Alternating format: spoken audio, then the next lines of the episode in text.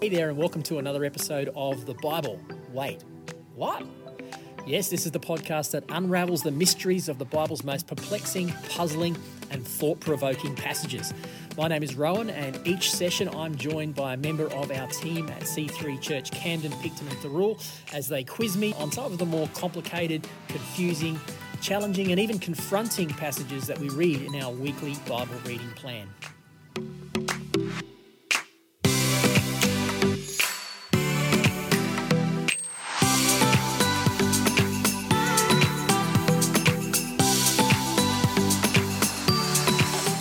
We understand that reading the Bible can be a challenging and perplexing experience. Many people just don't know where to start, they get confused, and so they give up. Well, that's why this podcast exists to equip you with the tools and the knowledge to explore the richness and depth of the Bible for yourself. So grab your Bible, take a deep breath, and join us as we explore this week's passages.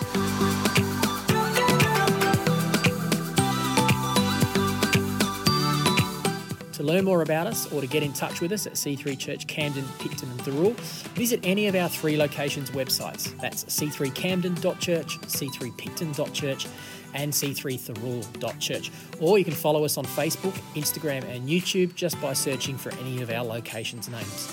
So without any further delay, let's dive into today's conversation.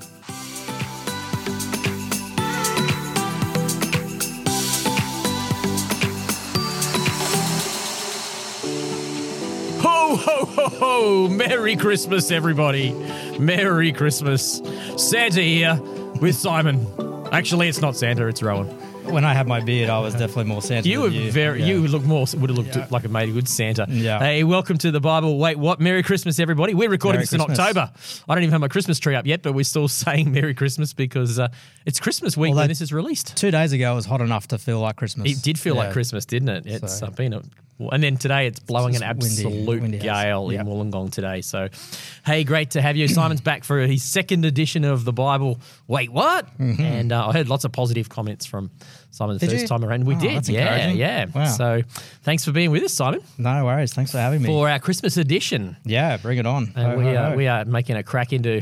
and Into lots of scriptures about Jesus, aren't we? Lots of prophecies about Jesus today. Yeah, yeah. There's some in there that I even want to sort of uh, unpack how much they are about. Yeah, Jesus. exactly. I thought you might go there because there are, there's some pretty obscure prophecies there that you go, how's that got to do with Jesus? But, Hmm. Yeah.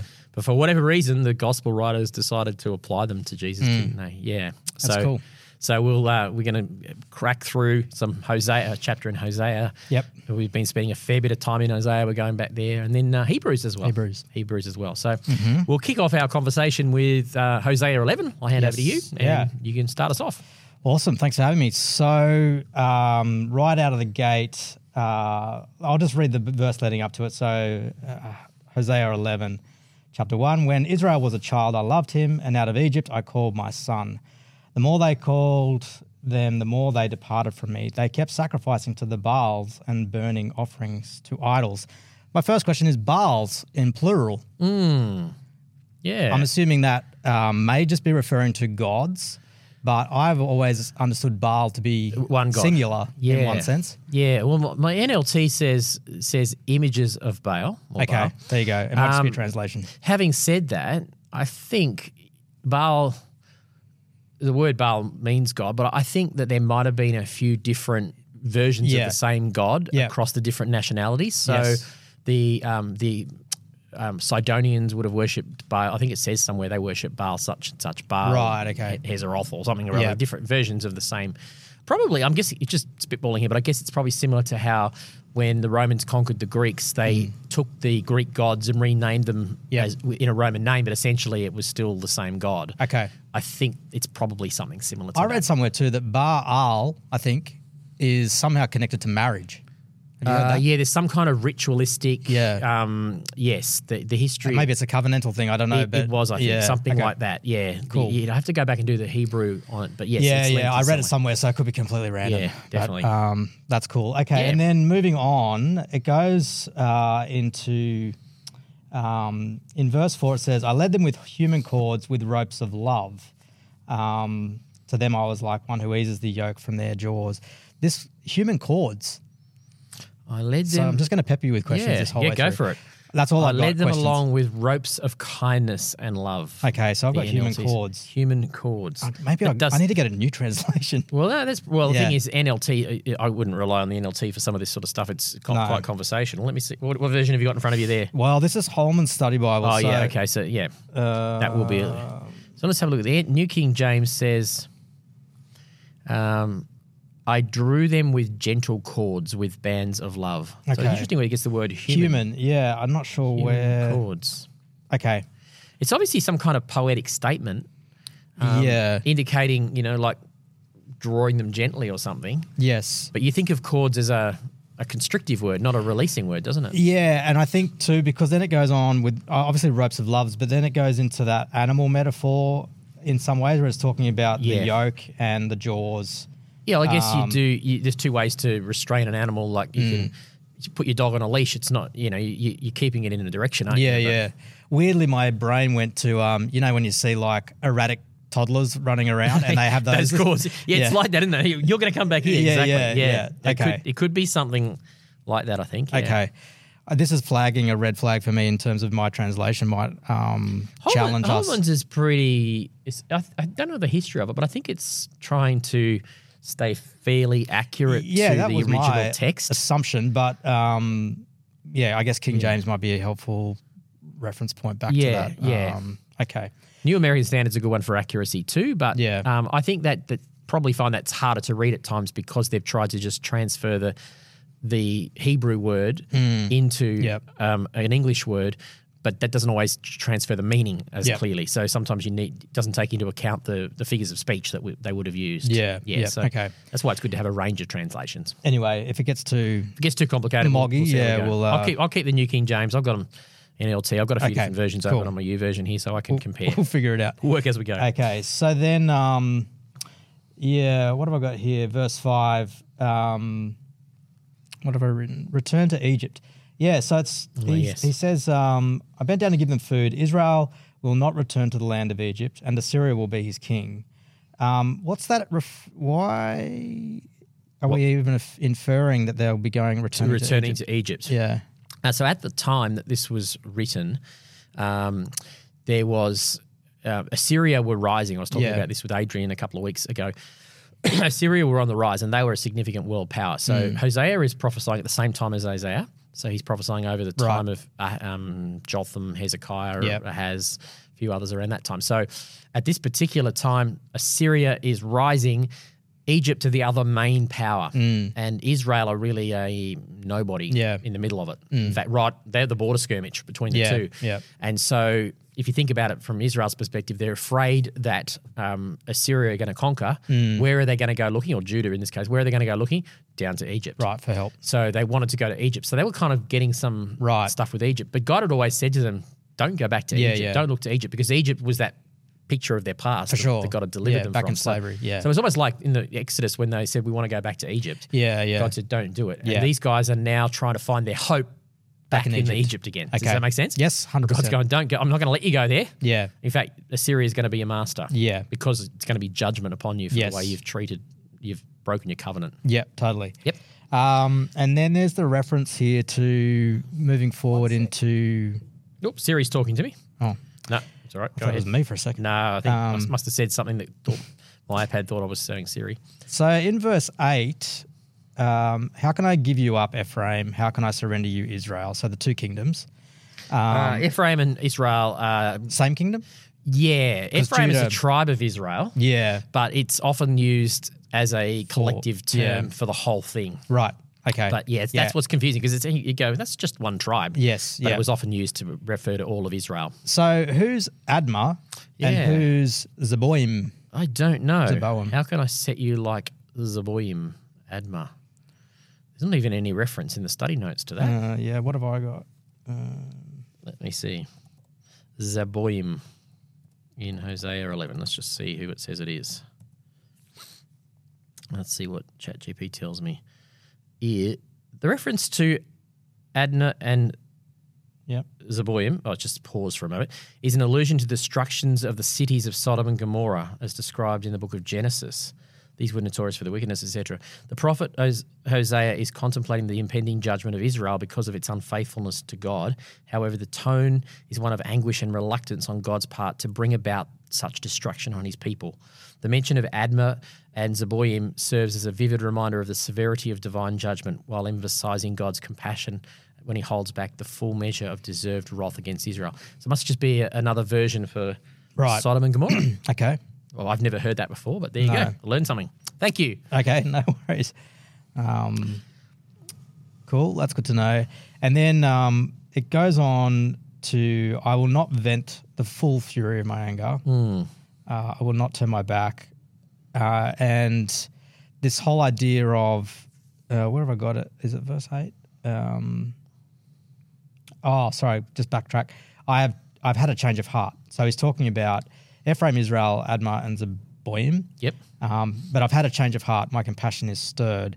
And uh, the question that kind of pops up as soon as I read that was, is that God changing his mind Ah, yes. um, type thing? And then it kind of took me back to Sodom and Gomorrah Yep.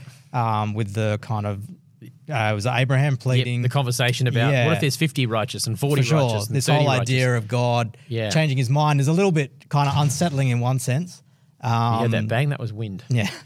Um, not unsettling, but so I looked into that, and one of my study notes was talking about not so much a change of heart or a change of mind, but a broken heart. Okay. What do you think about that? God's broken heart. Yeah. So in the sense of, it's not like okay, I'm going to change my change my mind on something. It's more that my heart is broken toward the situation, which will then cause me to act. I see. I see what you're saying. That would be a valid yeah. understanding I don't of know. it. Look, it's a very the whole issue of God seeming to change his mind Hmm. is less of an issue. It was less of an issue to them Hmm. in that day than it is to us now. I think uh, obviously as evangelicals we've built this whole concept of God as you know knowing all and, all, and it's Hmm. all true. But then that we wrestle with this thing of what does that really mean? Does Hmm. God really? How can God change his mind when it says I, I'm not a man that I should lie? And Yeah, yeah. He sets his mind to do something and Yeah. he- Well, it he literally says does it. it. Yeah. It literally says, um, "I'm God, I'm not man." That's right, exactly. So he's thinking, verses I'm not later. going to change my mind. Yeah. Um, so the same thing, you actually see the word, I think the King James will actually use the word repent. God repented. Repent just means to Mm, Change, turn around, change right? your to mind. change. So, yeah. same thing. And so you see this a few times. You see this with Moses up on the mountain Mm. when he, God says, I'm going to wipe out all Yes. of them, start Yeah, again yeah, with yeah. you, Moses. Yeah. Mm. And God, and Moses prays, and it says, God repented. God changed his mind and didn't do what he planned. So, yes, it does create an ethical dilemma. And I think your idea of the compassion Mm. motivating him works. I also have come to think that my view has changed around now that I have a deeper understanding of how much God's intention on earth is to partner with humans. That helps me to understand Mm. Yeah. that. It's like God has actually given us as humans so much authority Mm. on this earth to be able to intercede. It's it's as if Mm. our prayers will hold back or cause God to change his direction Mm. Yep. from something that he was going to do or perhaps even should have done to bring justice. But he's now moved by compassion because we have interceded. I guess that links with the broken heart mentality because Yeah. he, he, he, his heart's breaking. He doesn't want to bring judgment. It makes it clear here. And he's looking for someone. There's a, there's a scripture, famous scripture. Is it in Ezekiel? The intercessors love it. I looked for someone to stand in the gap and couldn't find anybody. So it's like God wants to partner with humans. Yeah. And if we will step in that gap, he will um, bring about compassion or mercy as opposed to just acting in Hmm. Yeah, yeah. righteous I judgment. mean, we get that Ezekiel thing obviously ties us back to where we'll go soon in Isaiah, where who will I send? yes, Here the I am, same Lord, send principle, me. looking for Yeah. partnership. So, Yeah. so I like the I like what you said about the, the broken heart. I think go yeah, with that. maybe Yeah. it's maybe it's both. I, I think that well they, they do kind of they're two parallels. I Hmm. like the broken heart alongside the fact that I think God is almost going, well, what do you want? You Yeah. Hmm. say to us humans, what do you want on the earth? And he is he's willingly limiting himself to work and partner Hmm. with humans. To me, that magnifies us as humans, Yep. the value of us. So that's how I look at it. Yep. Yeah. Yeah, Does Okay, that's cool. that makes sense. Yeah, totally. Um, verse nine, uh, for I'm God, not man. Um, and yeah, that, I guess the reason that stood out was I feel like he's saying there, um, I don't respond in the same way that we we want vengeance or we Yeah. want you know whatever revenge. It's probably a better word. Yes. Um, and he's basically saying, you know, my compassion is stirred, um, and I will not, you know, release the full fury because I am God and not man. That's it. Ah. it's like I'm not going to be motivated by human quest for revenge. Yeah. When God acts in judgment, it's never self-centered. No. It's always others-centered. So if he's going to if he's going to pronounce judgment a righteous judgment against something, it might look to us like it's harsh and vindictive and God's angry, but he's never his offense isn't against himself. He's he's acting in judgment because humans are hurting other humans. Hundred percent, like a parent and a child. Exactly. Yeah. Yeah. So I think that's that helps us to wrestle with that whole thing of the, this mentality that you read scriptures like this. Mm. Well, you read Old Testament and you think God's harsh and vindictive, but in this little chapter we get a glimpse of Him going, "I'm righteous. And ju- I will judge, but I also have compassion." Mm. Yeah. And I'm just backing up my own point about the parent and child because it started off with about Yes, it Israel did. being a child. Israel being a child. And- that's right. yeah. And we, that went away, went awry basically. Yeah. Yeah. Exactly. Went Yeah. off the track. Yeah, back to the toddler on his Yeah. Back to the toddler Leash. doing their own Yeah. thing. Exactly. maybe. Uh, coolio. So then verse 12, moving ahead. Um, oh, so that, verse 12 says, Ephraim surrounds me with lies, the house of Israel with deceit. Judah still wanders with God and is faithful to the holy ones. Mm-hmm. I don't know if your translation reads much more. Uh, no, pretty differently. much the same. Yeah. Yeah, Ephraim has encircled me with lies, the house of Israel with deceit. Yeah. Judah still walks with God, but even the Holy One, even with the Holy One who is faithful. Yeah. Yeah, so um, I found this quite curious. This because of my version says Judah still wanders with God, Ah, yes. not wonders with God, wanders, Wanders, yeah. wandering off, um, and is faithful to the holy ones. And so I was like, what is that going on? I think, well, my version says walks with God. Yeah, but again, um, I think my study part says, um, yeah, the la- it says here that the last two lines of this verse are very difficult.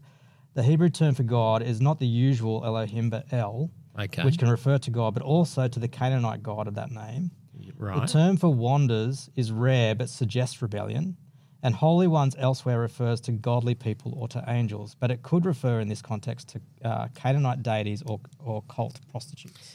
Yes, it could. Obviously, so if that's the case, the translators have had to make some uh, decisions about Yeah. what that context is. So, so that seems to be saying it's possible that it's actually not just a rebuke on Israel, Hmm. but a rebuke on the nation of Judah as well. Yeah, which is what I was kind of thinking it was initially. um, Ah, okay, because Yeah. it said wonders. Okay, so I'm just Yeah. looking. The NLT says, but Judah still obeys God and is faithful to the Holy Interesting. One. The New Okay. King James, I said, I said, is a, is in the positive as well. Hmm. NIV. So let's just see what, what rules they're taking. Okay, so the NIV have taken your response. Hmm. They've gone, and Judah is unruly against God, even against the faithful one. Hmm. So they've put it in the negative. So is he? He's definitely reprimanding Israel. Yeah. Is he reprimanding Judah, as, well? Yeah. Um, and that that could the reason that could be confusing is not only the language that this is written. The time that Hosea and Isaiah is written is a time when Israel is completely gone. Yeah. they're off track. Judah's But sort of is- teetering. Judah Yeah. Mm. has Uzziah is a good king. Jotham, his son, is a good king. Yeah. Ahaz is a really bad king. Yeah. Hezekiah is a really good king. Yeah. Manasseh is a really bad king. So that is a time of seesawing time. Mm. And and during this time, these prophets are writing. So it could be either. It could. Yeah. And I think they've obviously they've had to make a judgment call on Hmm. is it a rebuke or is it a com- commendation of Judah? Yeah, and I guess the only point I raise that I think uh, a because of uh, this idea of wandering with God, because the word wander with God sort of doesn't sound. It kind of feels like an oxymoron to It me. almost sounds like you're going off track, but you kind yeah, of- it's like um, I'm running away with God, or Yes. like I don't know how to. Yes, I know explain what you mean. it. Yeah, Yeah. So that would kind of stood out to me, and I guess the point was like, it does remind me that we do have to be so careful with not just reading everything at face, at face value. value Yeah. um, and to be careful not to just sort of um, yeah Well, I think with a situation like that, it, that's why it's good to have multiple versions. Yeah. And now in the end, it's probably not going to drastically change the story because both, as I said, both For are sure. Hmm. valid. There were times when they were walking with God, and there were times where they were wandering from God, Yeah. rebelling against God. Yeah. For Judah, so it would be more the timing of who is what is actually happening at Yeah. the time that he's writing this. But Hosea is writing over a period of about four kings, same as Isaiah. So it's probably a he's an old man at, from the time he finishes. So he's he, this could be over the reign of those four kings. There's at least At least one of them is really bad Yep. um, of those four. So um, it could be either. I just, Okay. yeah, I think it's good to know. Usually, the Bible, I've- I've often study Bibles will say something like, if you a little a little footnote or something will say the meaning of this Hebrew word is uncertain or Mm. Yeah, whatever. yep, and yep. so the scholars are are just trying to make an educated guess. Mm. I will add for our listeners though. You, that does not mean that you need to throw out the Bible. Oh, no. Mm. It's a very very small portion of words, like you know, fraction of fraction of the number of Hebrew words or Greek words that don't have Mm. that the meaning isn't clear, and oftentimes they have to go to extra biblical resources to see how that word was used in other contexts to help them. So, Oh, yes. it's just it's more for nerds like me that. Oh wanna no, get it's in- great for you. yeah, But yeah. I think it's it's important for our listeners to know that we're not saying that you shouldn't trust the Bible. No. Mm. it's so small, and it's actually trustworthy that they actually do often t- tell you, that, "Hey, we don't really know. It could be this, and it Yeah, could be that." 100%. in Yeah. that situation. No, totally. That's a really good one. You picked up on that. That's great. Not, I've not seen that before. All right, so then we're gonna go back in time. Well, uh, Back in the Bible, yeah, back in the Bible time. Back to- not back, Bible time. back to Isaiah. Where are we going? uh, Isaiah, Isaiah six. Six. All right. Yeah.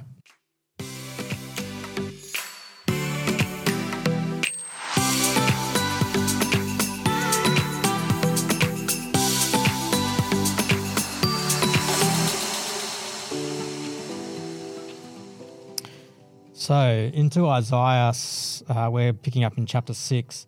I've got to say, like from here on, Isaiah and Hebrews, there is so much that I would love to kind of unpack. It's pretty dense, isn't It's so dense. Um, so it is going to be uh, definitely more um, just little dip, dip ins Sure. and dip outs. it? Yeah, I, yeah. We try to attract ev- attack every Oh, there's so much. complicated. Pretty Wait, much- what moment in these chapters? We will be a very long podcast Yeah, episode. massive. So Isaiah chapter six. Um, I'll just bring us in. So in the year that King Uzziah died, I saw the Lord seated on a high and lofty throne, and his robe filled the temple. Seraphim were standing above him. Each one had six wings. With two he covered his face. With two he covered his feet, and with two he flew. I wanted to ask about feet. Hmm. Why feet? Do you think? Why did they cover their feet? Or Yeah, Why why do they cover their feet? I can understand covering other parts of your body if you were. I love the way you ask questions. I love the way you think. I didn't even think that way. That's awesome. um, That's such a good I- question. Well, I understand the face in, s- in the sense that, you know, Can't look upon. yeah, you can't look glory upon. of And, God, and yeah. a face is obviously a very distinct, it's the most distinct part of us, I guess. Um, and so, yeah, but then the feet was kind of random for me. Um, so I just didn't know. Was there anything like in those times where feet, Well, what do we do with feet? We walk. yeah, we walk, Um, well, Jesus washes feet. we wash his so- feet so they get dirty. I'm It's just probably trying there's, there, I mean, we later we get into God uh, and the footstool, so there's a sense to, yeah. of So this that's true. um, yeah, Let me see. I don't know. Um, let's just try. I'm going to try GPT. Seraphim feet in Isaiah six. I'm just going to see if, if anything comes up there. Why the reference to seraphim feet in Isaiah six? In the context of a vision, no, no, no, we know all that. Let me give, GPT sometimes gives you very ex- like, big I explanations. mean, I can give you the notes here too. yeah, read your notes while I the, have a look at note- this. the notes here say covering their eyes, shielding them from the brilliance of the divine glory, and covering their feet. They've written in brackets, possibly used here as a euphemism, um, but also may have been a posture of submission. Yes, and that's what they're saying here too. They're saying same as we just said about feet getting dirty. It's actually saying in ancient Near Eastern culture, feet were often considered the lowest and dirtiest parts of the body. Covering them would have been seen as an act of humility or a way to maintain the purity of the divine space. So I, co- I cover my eyes so I don't see the glory. I cover my feet so that they don't um, infect or, or get, Yeah. you know, im- make the place impure. I wonder, is it also a poetic uh, way of saying bowing or being sort Yes, of it's- not prostrate necessarily, but um, because they're so low, their feet are covered. So if I was to be on my knees right now, you wouldn't see Ah. my feet. Yeah, maybe. Although they're using, wi- they've got six wings, so I'm. sort of- Oh, they're in I the air, aren't they? They're They're, in the flying. air. They're flying. Yeah. I kind of picture s- two wings here Yeah, and the feet. and um, the feet, and the Yeah. other two they're flying with. I'm not sure what they're alluding to with the euphemism. The euphemism of the feet, you mean, or the? Yeah, well, it says, yeah. Um, possibly used as a- as a euphemism, but for what? For euphemism for what? Yeah. Yeah. Anyway, Uh, it says another in- interpretation is more symbolic, suggesting the act of covering the feet and face shows that even the most holy creatures are not worthy to be in direct presence of God or to fully behold His glory. Yeah, so they, they're making assumptions there. So I suspect that unless the scholars were able to clearly define a reference at that time as what feet meant, they would they would be speculating. I'm happy with what we got. Yeah, I think so. Yeah, that's I a think, good- I think that's That'll back to do. what I, so It's more often than what I find- had. yeah, so, so often I find that I get these complicated ones, and I just I stop and I just think, well, what are feet? You know, and I think think about it. feet get dirty, like you said. Mm. Yep. Mm. Jesus washed disciples' feet, and that often is the meaning. Yes. That the scholars come up with. Yeah. Because I'm always looking for a much deeper, like, more of a rabbit trail, but you look at it and go, that's often what they're thinking Mm. Yeah. too. Yeah. Yeah. Okay. Um, uh, so where are we up to? Sorry. And then I've got here for verse six. Um, yeah, I like. I mean, I really like this part. Uh, so it says, um, "Then I said." So he's sort of in the presence of God and, and these angels. Overcome by the presence of Overcome. God. Yeah. Woe is me, for I am ruined because I'm a man of unclean lips and live among people of unclean lips. And then down it goes, and this uh, seraphim flies over to him, and in his hand he has a glowing coal, and he touches, which he's taken from the altar, with tongs, and he tou- touches Isaiah's mouth with it. Um, and this this idea of the coal um, purifying Mm. his lips, um, and it says that your sin is atoned for. And so I, I don't know, um, just in some of the things that I've been reflecting on, this whole idea of um, coal and, and burning being something that actually purifies Mm. and purifying, not necessarily destroying, No, that's right. It's Yeah. a refining fire. a refining fire. yeah. Um, so yeah, that's why I kind of, that, that kind of came up for me. And Uh, it's interesting because on earth, the mentality in the earthly temple would have been quite different. Hmm. Anything that's holy that touches something that's unclean, the thing that was holy Yep. becomes unclean. Yes. Yeah. Hmm. yeah. Whereas in this situation, it's like the holiness of God in heaven is so holy Hmm. that something that is holy touches something that is unclean and it makes the thing Yep. that's unclean clean, Hmm. yeah. yeah which that's is good, what yeah. Jesus did. Yes. Yeah. He was he was ritualistic, ritualistically unclean when he would touch a leper because the law would Mm. Yep. Mm. say you'll become unclean. But Jesus was so holy, like this vision, that when he touched un- unholy things, they became holy. They became Yeah. clean. I think I love that. That's a Yeah. picture of the holiness, the power of the holiness of God to change our hearts and forgive us our sins or atone for our sins. Yeah. Yeah. We don't infect God; God's goodness infects us. Yeah, and I mean, I think the interesting thing there for me too is not just the purification, but s- that your sin is atoned for. Yes. So, um, like when I think of atonement, I think of just breaking it down to at one moment, Mm-hmm. like being kind of united back to God, restored back to God. Yep. So this whole idea of the the lips um, being purified, but it also so wickedness is removed and sin is atoned for just in that one kind of Mm. Yeah. act. Notice what what caused it to start with. Verse five, when he said, "Woe to me, I'm a man Mm. of unclean lips." To me, that's repentance. Yes. That's an acknowledgement of who Mm. he is and what he's his sin, and and that's the first step Yeah. in the gospel: repent and believe Yeah. the good news. And Yeah. I think it's I think it's I think the cle the cleansing is a response to his Mm. repentant heart. Yep. Yep. That's Hmm. that's a good point. I would I would- I'm not pushing back, but I um, I agree. When we talk about repentance, I'm almost thinking, is it bigger than repentance? Is it awareness? So when we're thinking of repentance being something where I change my mind or I Yep. change my direction, I definitely there is the, that Yep. element to it. But I would almost want to say it's it's slightly bigger than that. It's an awareness of who God is, Yep. which does then bring about the I, I see. So what you're saying is he's had this vision and he's re- he's overcome by the holiness of God. yep and that has that awareness of who God is has he's looked at and gone, look at me compared to what I Yeah. see. There's such a gulf between Yeah. us, and that's led to that Yeah. repentance. Yeah. So it's almost like the awareness is, precedes the I repentance. like that. Okay, thanks. I, I really do like that. I, you're right. have that I one think for free. sometimes we yeah we'll take it for free. no, I really like that because Yeah. sometimes we we make a big deal about repentance, but if what you're saying is if, if we don't truly grasp the holiness Yeah. and the bigness and the glory of God, then and we don't understand the gulf between Mm. our hearts and God's glo- holiness, what are we really repenting of? yeah, exactly. Yeah. exactly. And that's why it, I think them it can. I mean, not to use a pun, but it's almost lip service. in- Yes, in, one sense. nice pun. yeah, thank you. Um, yeah, so it, it is that. I don't know. I've just been thinking a lot more about. Definitely, repentance is a massive part of it, but I feel like um, repentance feels like something we do. I think everything is initiated first by who God yeah. is. So there's a response. It's a repentance. Is an active response we do once we are Yeah. aware or made aware Yes. of the glory of God. Yeah. I like it. okay, cool. Yeah, that's.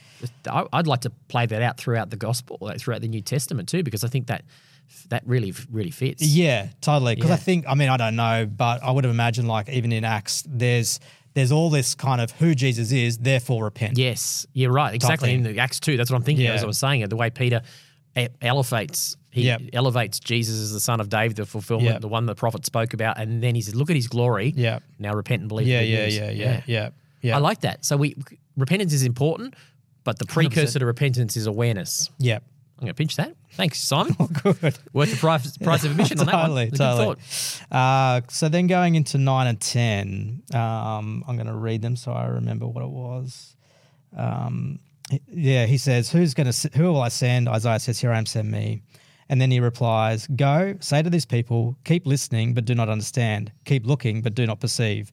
Dull the minds of these people, deafen their ears and blind their eyes. Otherwise, they might see with their eyes and hear with their ears, understand with their minds, turn back and be healed. So it's this commissioning of stopping people from repenting. It's like that, isn't it? Yeah. Oh, the scholars love this one. Yeah. Because Jesus gets quoted in the New Testament as well.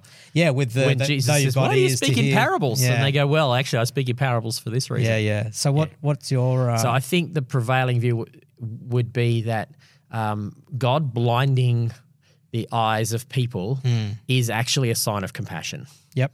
Um, so, excuse me. So, when it says go, because Jesus quotes Isaiah, quotes Hmm. this passage in Isaiah 6 and says, Go and tell these people that they will ever be hearing and never perceiving. Hmm.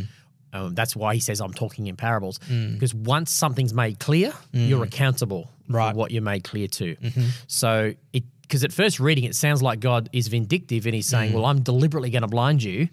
Yeah. And that's going to be your Yeah, yeah, punishment. yeah, yeah. Totally. Whereas I think the prevailing view among the scholars is when it gets to a point where someone is so unwilling to repent, Mm.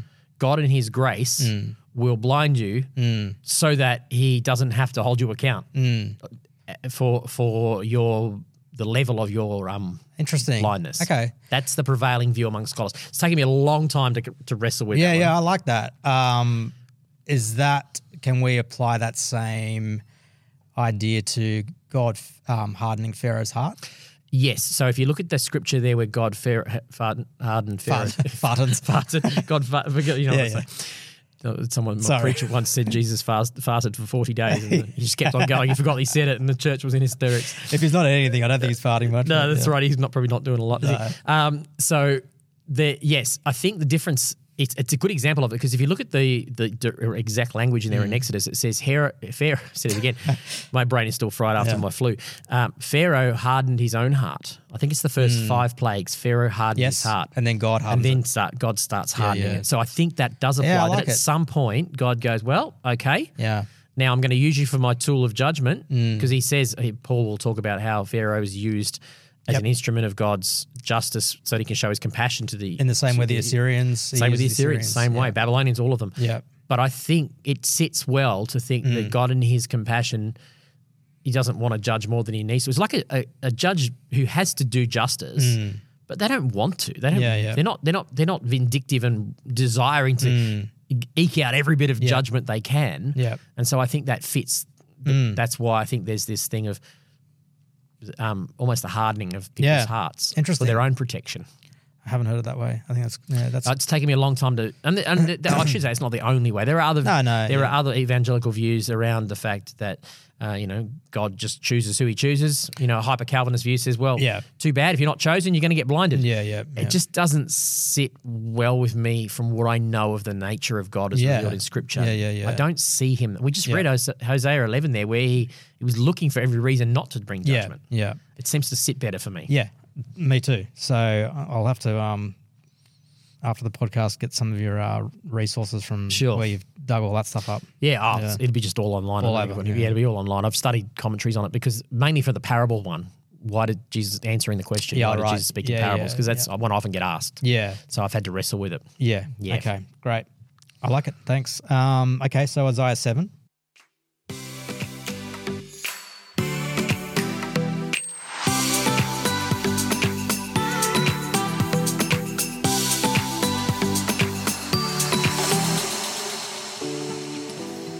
Okay, so moving into chapter 7 of Isaiah. Um, I'm going to be really lazy here. Uh, verses 1 to 6, um, I won't read it unless you want me to read it. Um, but I feel like I came to the movie half an hour late. So could you simplify everything that's happening for, here for me? Okay, let me just glance there. It'll be about so it's about a has. Yeah, it's like all these different. Um, Yep. Kings Okay. and Yeah. Okay. yeah. Sure. I'm just reading through to make sure I get. the sorry, I whole probably story. should have prepped you on that. No, Before. that's all right. No worries. I'll, I'll just make sure. yeah. Ahaz is um, he's the bad dude. Yep. So um, his father Jotham, I think, was okay. His grandfather Uzziah was. And this is Israel. this is Judah. This is Judah now. So this Sorry, is about okay. this is the time of about this is during the time of the Sy- Syrian invasion. We're talking about seven mid seven hundred BC, Mm-hmm. fifty BC through to seven twenty BC or something like that. I think. Um, so Uzziah's been a good king. Jotham's been a good king. Ahaz is a bad dude. Right. Um, he sacrifices his oldest son in the fire to Moloch, Yeah, south of okay, Jerusalem. He yeah. is he has gone way off the rails. Yep. Mm. His son Hezekiah, who will become a, a, a good king, one. Mm. he um he would have he would have been the older son. He would have been there watching his older Mm. brother get sacrificed. So, um, and it's Micah, the prophet Micah turns him back. So this is prior to this. This is a time when when the Israel has gone, when Judah has gone completely off the rails under Mm-hmm. King Ahaz. They've set up all kinds of. They've, historians say uh, um, he set up a massive um, monument to Molech in the in south of Jerusalem, which was would have been like a giant think like when it's almost you need a trigger warning for this, but think about it on, when you see it in in Indiana Jones and that where they Yeah. would put their Yeah. Mm. babies into the fire, like literally throw them into this giant head of Moloch. Yep. I mean he was he was really bad, Mm. and um and the Assyrian army um, are on the borders. Mm-hmm. They have um, conquered around this time. They are conquering the northern kingdom of Israel Yep. probably by the time Ahaz has come, if they haven't conquered it, they nearly have, and they're making their way south towards Mm-hmm. Yep. Judah. So word is out that they are under attack. Yeah. Okay. That's the context of the story. Right. And um, God's still working for them, like even through the prophet, still trying to turn the nation back to Yeah. him. And he's going to confront Okay. Ahaz specifically. Cool. And then the, it goes on into verses seven through to nine about kind of it's not going to happen. Yes, that's right. Um, it Basically, won't saying happen? God's saying it's not going to happen Yep. at this time. Yes. Okay. Um, the one point I did have here at the end of verse nine, where it says, "If you not, if you do not stand firm in your faith, then you will not stand at all." Maybe I'm just getting too loose here, but is this a is this a potential um, verse that people can stand on um, and kind of almost be too zealous or too what's the word? Basically, this whole idea of we've got to stand firm in our faith. Um, you know, otherwise we're going to completely um, It will give in, and, and Give bad in. things. Bad things will bad happen. things will happen. We'll you know we'll suffer wha- whatever. Um, I don't know. I just when I read that, I was like, I just wonder if there's people out there in in the world that would um, kind of be no, we need to stand firm in our faith, and and it's sort of like um, an excuse to turn a blind eye to something. Yeah.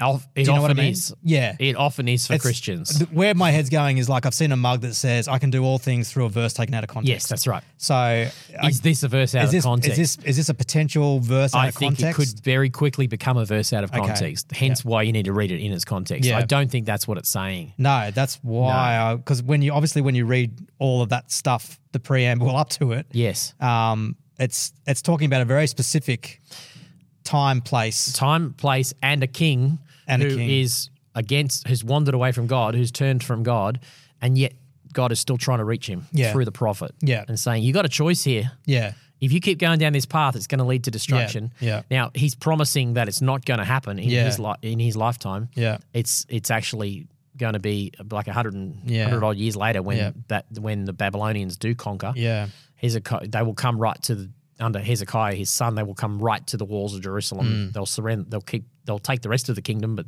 Jerusalem will survive.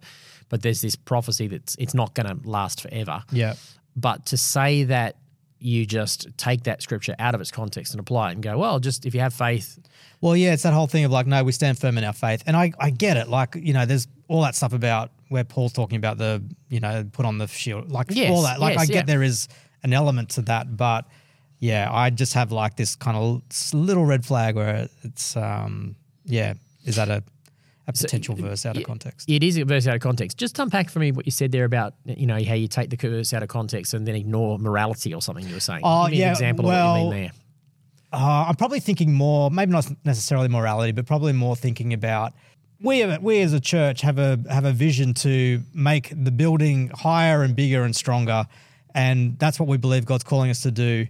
Um, therefore, we will stand firm in our faith, lest the you know we get we lose the building altogether. Yeah. So it's kind of like sometimes that whole idea where I see often you know, it, for all good intentions and a really good heart motive, the people can be like, we believe this is the right thing. This is what God's calling us to do. Therefore, and we will stand firm in our faith, um, type type thing. Whereas God might be not calling you to do that at all. Yes, sure. well, that's where the wisdom and discerning the will of God comes in. Ultimately, it is um, Yeah. a, it is a s- a, step of faith to trust that we've heard from God as a team. You know, an example like you, he- you hear from God on a team and go, okay, this is the direction that seems right to us that Yeah. God is using. It's that partnership. I wasn't giving our church as No, an no, I know, example. I know. I'm yeah. good. It's a good example of I Yeah. think how it works. I was looking around the because- building and I thought of the Yeah, building. no, but I agree because I think you could.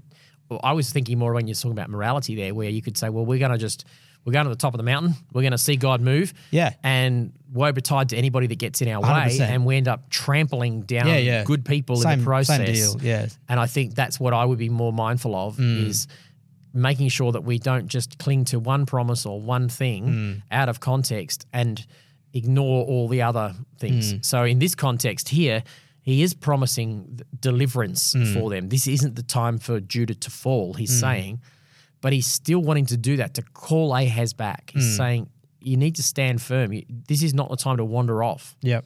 Okay. that's kind of it. And if we can if we can put it back in its context, it's a, it's a sign of it's a, it's a prophetic call to Ahaz to change his Hmm. ways. Yep. That's what's going on here. Yep. Okay. Yeah. sorry, just a quick side one, nerdy Bible thing. The head of I- when in the beginning of verse nine, the head of Ephraim is Samaria. Samaria wasn't uh, a city, was it? It was a Yes. it was a city. Samaria. um, So Samaria was like the Jerusalem of the Northern Kingdom. Samaria, Samaria was the capital city I'd always thought it was like a different. region. Yeah. It's a region um, at the time of the Roman Empire. Uh, It's so a- it's hence a the Samaritans. province. Samaritans. Uh, well, no, that yeah, they're called Samaritans because they Samaria was the capital of the nation of Israel, the Right. northern kingdom yeah, of Israel. After it was carried off by the Assyrians and the people that settled in that region were called Samaritans. By the time the Romans get along, they've created a province of Samaria, Right. which is pretty much by give or take the old kingdom of Israel, the northern kingdom of Israel. So why were they so de- despised? Sorry, I'm jumping ahead. Why were they despised? The Yeah, like Samaritans? in Jesus. um, they were despised because the Jews from the southern kingdom Yeah. of Judah, who had survived the Assyrian assault and ultimately had gone into exile in Babylon, they saw themselves as the pure ones, Right. the pure breeds. Okay. The Samaritans would have been a half breed caste. They okay. were. What happens? What the Assyrians did is they had a way of um, taking. They would, they would invade an area. They would take people out of that. They'd take a few Mm. Yeah. people out, move them somewhere else, and they basically it was interbreeding Yeah, yeah, yeah. to remove all ethnic. It was ethnic cleansing. Yeah. And so the Jews looked at these people in the Northern Kingdom and said, "Oh, you guys are like half yeah, castes, okay. half breeds." That makes sense. Okay. Thank you. Sorry, that was sorry all right. everyone. That was just for me. That's good. Um, okay, so then we jump down to uh, verse 14. The whole Emmanuel thing. Yeah, so therefore, it says in verse 14, therefore the Lord himself will give you a sign. The virgin will conceive, have a son, and name him Emmanuel. Is this pointing to Jesus? Ah, good question. Eh, Good question because this gets quoted by Matthew Yes. to specifically say, uh, you know, therefore the virgin will give birth to a son. Yeah. So the answer to the question is your question is does this refer to Hmm. Jesus or not? The answer is no and yes. Yeah, okay. No and yes. In its- Because it, was an actual child, we, we understand, right? It was an actual child Yeah, that was born in that time. In that time, Around Isaiah. Around- Um, yep, an actual child that was born that God was going to use as a prophetic sign. Yep. to s about this northern invasion, this eva- Yeah. invasion from Assyria, that basically says that look, before the child is old enough to know what's right or wrong, Hmm. uh, these kings that you're worried about, they'll be gone. He seems like a timeline too. Like he seems like as the child is growing, you know, he's eating different food or whatever. Yep. As a, s- I guess, as a sign for how, how old he is, um, that by this stage um, of his development, Yep. then this is going to happen. E- Exactly. It's, Yeah. it's, it's a timeline. Yeah. Exactly. Okay. So what I did in, in preparation for that question is I, because I know the answer, but I thought I'm, I can't say it as articulately. Yeah. So I just, um, I just did a bit of research before I came, uh, before you arrived, just so I could kind of answer, have a go at answering this question. Um, let's see if this helps. The Gospel of Matthew cites the prophecy of Isaiah 14, 7.14, Behold, the virgin shall conceive and give birth to a son and shall be called Emmanuel, as being fulfilled by the birth of Jesus. That's Matthew 1, 22 and 23. The context in Isaiah, however, is quite different. It's given to King Ahaz of Judah as a sign during a time of military crisis around the 8th century E. BCE. There are several ways to understand how Matthew could use this prophecy. One, typology. One common approach is to see Isaiah's prophecy as having a quote double fulfillment. The immediate fulfillment provided is assigned to Ahaz, but a greater fulfillment comes later in Jesus, who embodied the meaning of Emmanuel, God with us, in a more profound way. Two, interpretive tradition. It's worth noting that Jewish methods of interpreting scripture at the time often sought deeper, sometimes even allegorical meanings. Matthew, writing to a largely Jewish audience, could be employing a similar method to convey that Jesus is the ultimate realization of God's promises, including the sign that was given to Ahaz. Three, messianic expectation. Many Jews in the first century were eagerly awaiting a Messiah, often thought to be a descendant of David, like Ahaz. Matthew could be drawing a parallel between the ancient sign given to the Davidic king and the ultimate fulfillment in Jesus, an expected Davidic Messiah. And fourth, uni- universalization. While the original context was specific to Ahaz and Judah at the time, at the, sorry, at Judah, the name Emmanuel was a timeless quality, God with us. Matthew may have been seen in Jesus. You may, may have seen in Jesus the universal realization of this promise, God being with humanity in a unique and unparalleled way. So I knew that you'd ask that question because it applies to a lot of these scriptures. That's why Mm. I thought I'd take it. We won't need, we not, won't need to revisit it on all these prophecies Mm. because you will see this time and time again. It seems like the New Testament writers break all the rules that you would learn in Bible college about how to interpret Bible when they want to quote Old Testament Mm. Yeah, yeah. Mm. in New Testament contexts. They seem to pluck things Yeah. out of their context, and Yeah. we've always been told Yeah, yeah. don't do that, Yeah, haven't we? yeah, yeah, yeah. So I've always wrestled with that. Yeah. Why why can they do that? Yeah, yeah. And the old traditional answer was, well, they're inspired by the Holy Spirit, they can do Mm. whatever they want. But I see there's a danger in in that. Yeah, totally. And I mean, my understanding too is they're they're not writing the Bible. They're writing accounts. They're writing Yep. their side of it. They're so we've turned it in, obviously, rightly so, into a very important and very holy book. But they didn't have a book. Yes, they had the Old Testament, you know, and and all that to kind of lean back on. You know, when Paul's writing his letters, he's not sitting there going, "Oh, this will be in the Bible." No, he's not thinking of it. Uh, th- Yes, I don't think. Do you know he's what I thinking- mean? Yeah, I don't. He's think writing a letter to. He's, yeah, a he's writing a letter for a specific Yeah, purpose. yeah. T- t- How much he had a sense that they would then be developed into the Holy Scriptures is unclear. Yeah. Um, I, there's a few scholars who think he may well have had some understanding that there was divine that was going to be used in that way, but it was hundreds of years later before it really was. Yeah, used yeah, in that. totally, yeah. There was Peter does make a p- reference to Paul.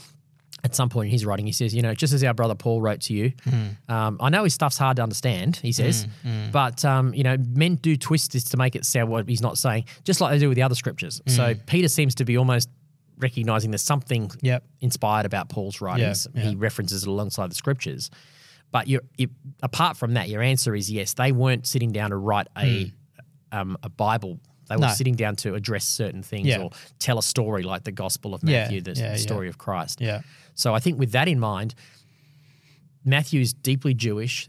They are entrenched in this view. So the one that I, I liked of those is this interpretive tradition. By the time of Jesus, there is so many different schools of Jewish thought uh, about how to interpret the ancient scriptures, and some of those views were very allegorical to the point where we would look at it and go, oh, "The risk is you can make the Bible say whatever you want it to say." Yeah, yeah, that's you know? right. Yeah, yeah. Mm. So that's why I wanted to bring it up that um, it does create one of those wait what moments for us Mm.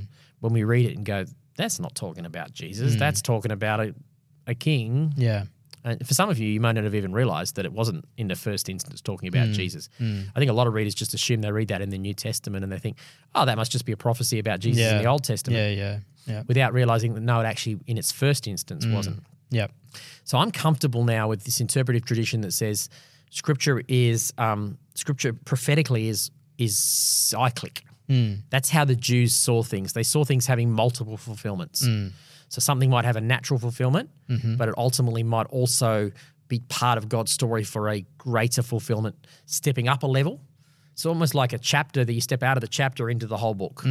And so every time you go up a level, it's part of a more Yep. expansive story. Yeah, cool. And I think that's how to view these prophecies. Yeah, I like it. Yep. Thank you.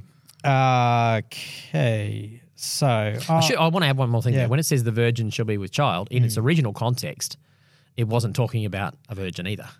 oh yeah, I was going to actually ask Yeah, that. yeah. So Uh, it would have been a young woman who, right, who- a young a young girl who got married, not a literal ver- not version. a not a Yeah. literal version Yeah. who was impregnated. In its Yeah. con- otherwise, we would have two immaculate conceptions. yeah, that's right. Whoever that mother was, Yeah, yeah, yeah, would yeah. also have been like Mary. Yeah. So it's a picture that's talking about a mother who was probably a young girl who got married and then had a child. Mm. Yeah. but the scholars have picked that up, taken it up a level, and s- God has used that story to tell the story about an actual virgin Hmm. Yeah. who's impregnated by the Holy Spirit. Yeah. Cool. Yeah. Good one. Um, okay, just a bit of a random one in where are we? Verse 18. Oh yeah. So on that day the Lord will whistle to the fly that is at the farthest streams of the Nile and to the bee that is in the land of Assyria. Why a fly and why a bee? And my thought was, well, no, I'll let you. Uh, why whistle Why, to the fly? why not an e- eagle? Why not a? Why not a uh, I'm going lion? to go to a different version. My, my first thought about fly is um, when you say when it says fly in Egypt, I'm thinking the plague of flies. Well, that's what I had. pl- Pestilence. pestilence. Yeah. Yeah. I'm thinking that. I'm thinking also. But you don't think of- Baal is the lord of the flies. Oh, okay. I think that's also yeah. part of it. So there's this. I think But that's then the bee is not necessarily. No, the bee's not necessarily. The bee's a good thing. Yeah. Oh, other than the fact that the bee can sting, maybe. Yeah. Um, what is it? I'm going to look at the NIV. In that day, the Lord will whistle for the flies from the Nile Delta in Egypt and for the bees from the land of Assyria. they will come and settle in the steep ravines and the crevices in the rocks and the thorn bushes. In that day, the Lord will use a razor. Okay, so both of them are negative context. So I think you need to be thinking about the pestilence of Hmm. Yeah. flies from down Yep. south and the stinging of the bees. They're thinking about this Assyrian army as a like a bee sting. Yeah, I think okay. that's what it's saying. yeah, yeah. It then goes on in that same little bit to talk about this guy getting shaved. He's um, on that day the Lord will use a razor hired from beyond the Euphrates River, the king of Assyria, to shave the head, the hair on the legs, and to remove the beard as well. Um, that's he's, is he talking about Judah? Uh, there? what's the context? He's probably referring to. so it's this Ahaz. So he's talking to Judah. Oh. In its context, the northern kingdom is obliterated by Assyria, yeah, and the southern kingdom gets a close shave. right. Nice one. I like your pun there. I think that's what it's saying. Yeah, Because it actually come, they come all the way up to Jerusalem. They basically conquer the rest of it. right. Oh. There's only a remnant inside Jerusalem that survived. I had interpreted that, yeah, more that close shave's probably a good way to put it. Yeah. I think that's what it, I'm It- reading. it- it. I mean, to me it sort of sounds like um, this idea of shaving and, and everything, it's like removing a sense of dignity. Um, it's sort of like stripping someone back to you know, like um, yeah, a sense of vulnerability, lack of dignity. that works too. yeah. because there's that story where David sent his his servants to Nahash, the king of the Ammonites, and to wish them well because Hmm. his father had been on good terms with him, and they um, it says they shaved off their beards and cut off their robes Hmm. at the buttocks and sent them back again, and that was uh, that was uh, when they shaved off their beards and did all that and shaved their hair and everything. It was a sign of emasculating them. Hmm. Yeah, yeah. And David said, "Don't come back to Jerusalem. Don't Yeah. embarrass yourself. Stay there until your beards grow back." Yeah. So yes, it could uh, it could be. The, so the new the NIV actually says the king of Assyria will shave your heads and your private parts Oh right. and cut your Interesting. Hmm. beard and cut off your beards also. So yeah, you're right. It could be more along the lines of NIV this 's kind getting of a bit saucy. emasculation kind Yeah. of concept. I think. Yeah, yeah. Okay. Yeah, I think that could be it. Cool. Um, and just another little random one. Any um, ideas on what the moving ahead into 22? There's the reference to butter and honey, which is also referred back um, a few verses earlier about um, this child eating butter Yes. and honey. Um, have you got any thoughts around the significance of butter and honey? I think it's a sign of um, it's supposed to be a sign of good healthy produce. Right. So they were going to come into the land flowing with milk and honey. Yep. So and and they'd been in Egypt, which other than the region of Goshen where they were, it's not a very fertile region. Um, they, then they spent 40 years in the desert region in southern southern Israel. And there was this, if you look at it on a map, you can see the greenery of the land of Israel. So it's prophetically speaking of the goodness and the fat of the land. prosperity and The stuff. prosperity, yes, Yeah. exactly. Okay. So I think that's what it's saying. All who remain in the land will eat curds and honey. Mm. In that day, every place where there were a thousand vines worth uh, worth a th- thousand silver shekels, there will only be briars and thorns. Well, I think what it's saying is there's going to be so few people left in the land Mm. that everyone who is left is going to be able to eat. Right. I think that's what it's saying. It's a po- poetic way of saying there'll be a remnant Mm. and there'll be bu- plenty for them, but that's because most people will have been judged and Right. conquered or whatever. Yep. Okay. Cool. That's it for uh, For Isaiah 7. Isaiah 7. All right, Isaiah 8 next. Mm-hmm.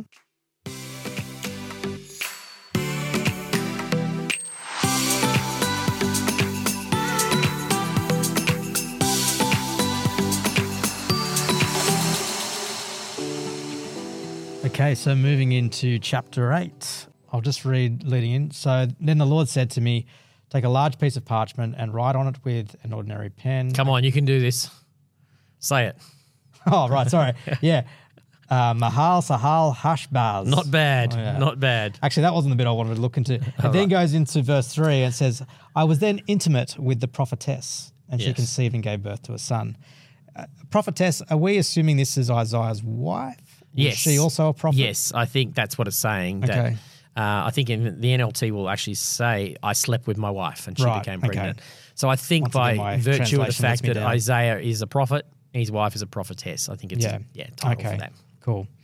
Verse eight, we've got this word Emmanuel again Mm-hmm. at the end of a judgment kind of passage. Yes, it is, isn't it? So, can you give me any kind of context to why this word Emmanuel pops up? We think of Emmanuel being God with us Mm-hmm. and a sense of almost comfort, Yep. uh, Christmas time and all that kind Yes, of thing. that's right. Why would it be linked to judgment? So, why is it linked here to this judgment? All right, we may have to read in its context. So the Lord said to me, I, I apo- apologies for reading it, but let's just work it through. Yeah, go for it. The Lord said to me, verse 1, make a large signboard and clearly write on it Mahal, Mahal Shalal Hashbaz. I asked Uriah the priest and Zechariah the son of Jerebekiah, both known as honest men, to witness me doing this. Then I slept with my wife and she became pregnant, gave birth to a son, and the Lord said, call him Mahal Shalal Hashbaz. For before this child is uh, old enough to say Papa or Mummy, the king of Assyria will carry away the abundance of Damascus and the riches of Samaria. So it's in this time that that northern kingdom is about to be demolished. and then obviously they're going to come south. Yep. Then the, to, to, to Judah. Then the Lord spoke to me again and said, My care for the people of Judah is like the gently flowing waters of Shiloh, but they have rejected it. They are rejoicing over what will happen to King Rezin and King Pekah. Therefore, the Lord will overwhelm them with a mighty flood from the Euphrates River, the king of Assyria, and all his glory. The, pe- the flood will overflow all its channels and sweep into Judah until it's chin deep. It will spread its wings, submerging your land from one end to the other, O Emmanuel. So we've, I think what it's going to say is God is, you are the God with us people, Judah.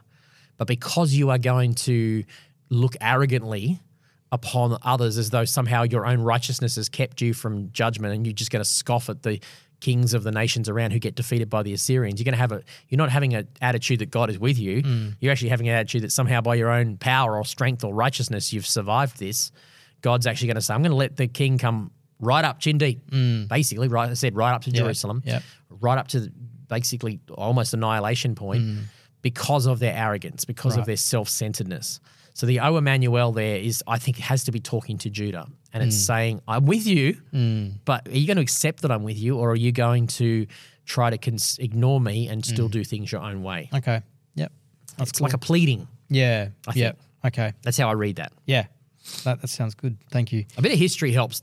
These these prophetic passages without history of what's going Mm. Uh, on yeah, yeah. don't mean anything. So Yeah. hopefully we can shed some light on some of that. Yep. Totally.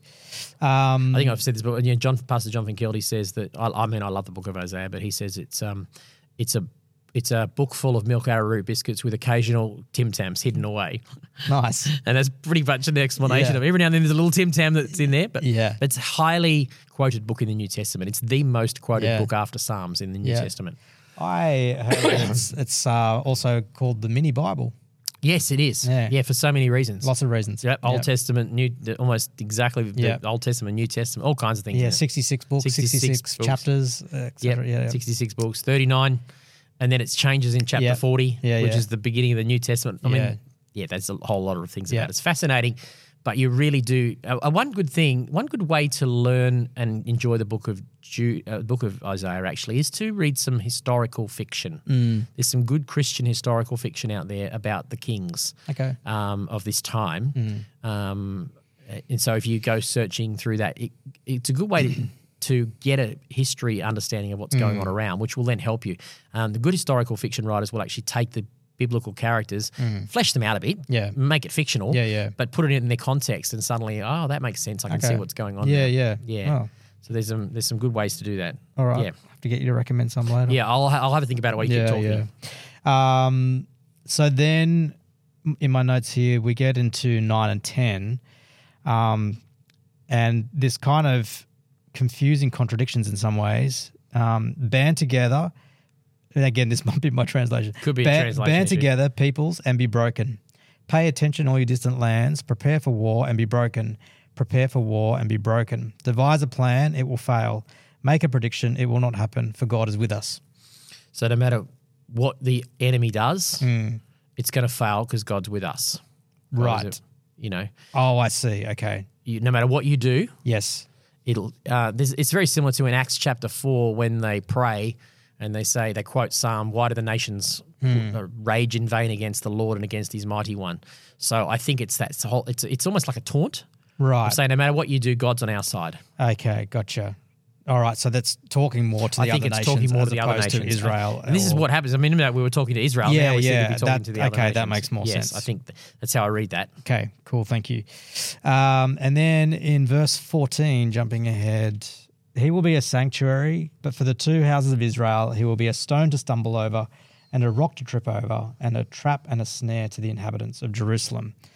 Um, is there any reference here to, is it, is there any point, I can't remember, if it just feels familiar where Jesus is referred to as The rock. one Paul, Paul quotes him. Yeah, one that will s- cause people to stumble. Yes. So is there a, is there a I think connection there? do you Paul's think? quoting this about Jesus. Yeah. Okay. So here, in this case, it's the Lord who is the one who is the stumbling block, isn't it? Yes.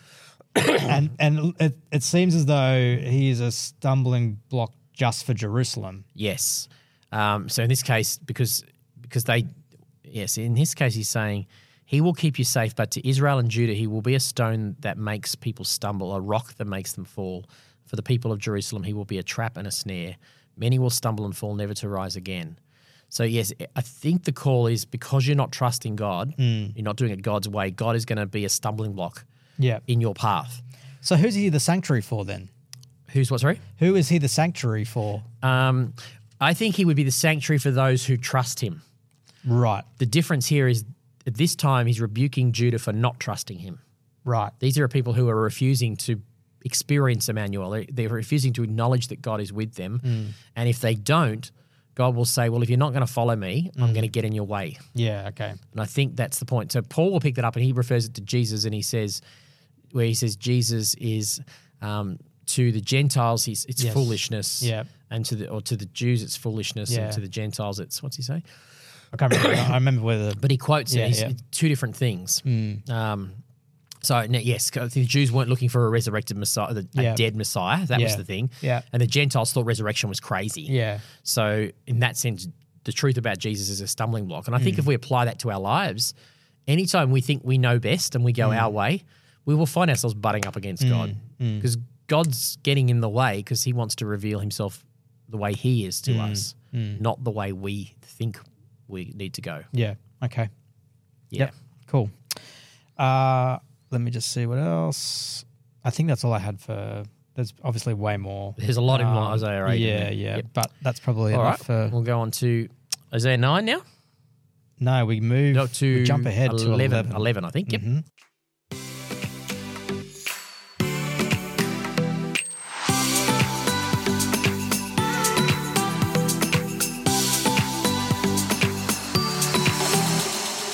Just before we go there, I found in my Kindle the series of books um, that I recommend are by a lady by the name Uh, of Lynn Austin. Uh, Return to Me is one of them. Keepers of the Covenant and on this foundation, a three part book. And I think it's about a lot of it's about the life of uh, Hezekiah. Oh, cool. So uh, it gives you a lot of, and Isaiah's in it. Mm. So it gives you a lot of this understanding um, to fill out. So when you read Isaiah, it makes sense to you. she got a graphic novel version. Um, you can listen to it. I don't Yeah, think she's got okay. a graphic novel. I think there's audible versions of these, but I don't think there's a graphic novel no, version. You have to sorry. listen to it. I'm sorry. That's, that's just That's teenage just, me. It's yeah. just your visual creative yeah. art side. Of it. Yeah, maybe you should Or read just it and then ADD. do write some great, Yeah. great write your gra- turn it into a graphic That's art- true. graphic that's novel. True. All right, Uh, okay, so chapter 11 of Isaiah, kicking off right in verse 1. then a shoot will grow from the stump of Jesse. Why Jesse and not David? Hmm. not David. Uh, yeah, Is there a significance there? Because he comes Out up of the again a bit stump. later, I think, as well, talking about Jesse. Oh, yeah, in uh, verse yeah. 10, on that day, the root of Jesse.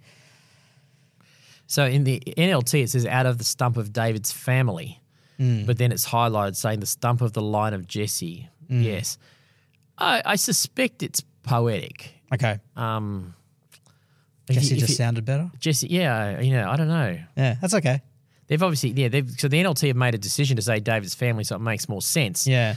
but it actually in the original language is not David's family; it's actually referring to Jesse.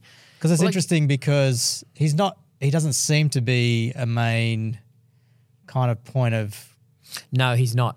It's just come back to me. I, I think I heard Tim Mackey talk about this. The back of my mind here, so I don't want to definitely no. say it was him. I think it's the poet. It's the prophet's way of saying it's not going. It, it- he's not going to be another one like David. Mm. He's going to be another David. like that. I like it. Yes. like if he if he came from David, David. he would be a Solomon.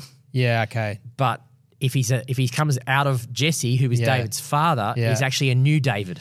Yes. So the Messiah is a brand new Yes. fulfillment of David. Okay. It's just come back to me. I, I like reckon it. that makes sense. to yeah, me. that does make sense. Yeah. Okay. Thanks if that was Tim Mackey. Thank you. That was back in somewhere in the back of re- my recesses of my brain. I Yeah. heard that recently.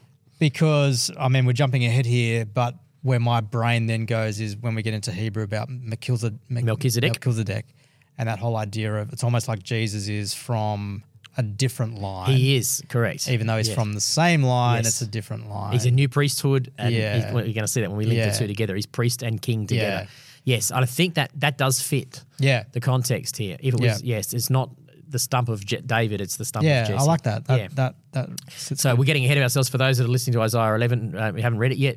This is a quite an extensive prophecy, a very clear prophecy about the Messiah. It's one of the earliest prophecies of Isaiah in the Old Testament that start to build up towards an understanding of what Messiah would look like. Mm-hmm. Um, okay, so then in verse 3, his delight will be in the fear of the Lord. He will not judge by what he sees with his eyes, he will not execute justice by what he hears with his ears, but he will judge the poor righteously and execute justice for the oppressed of the land. Um, I just found it interesting, uh, just that idea of he is not judging by what he sees and he's not judging by what he hears. Um, it's a different kind of judgment.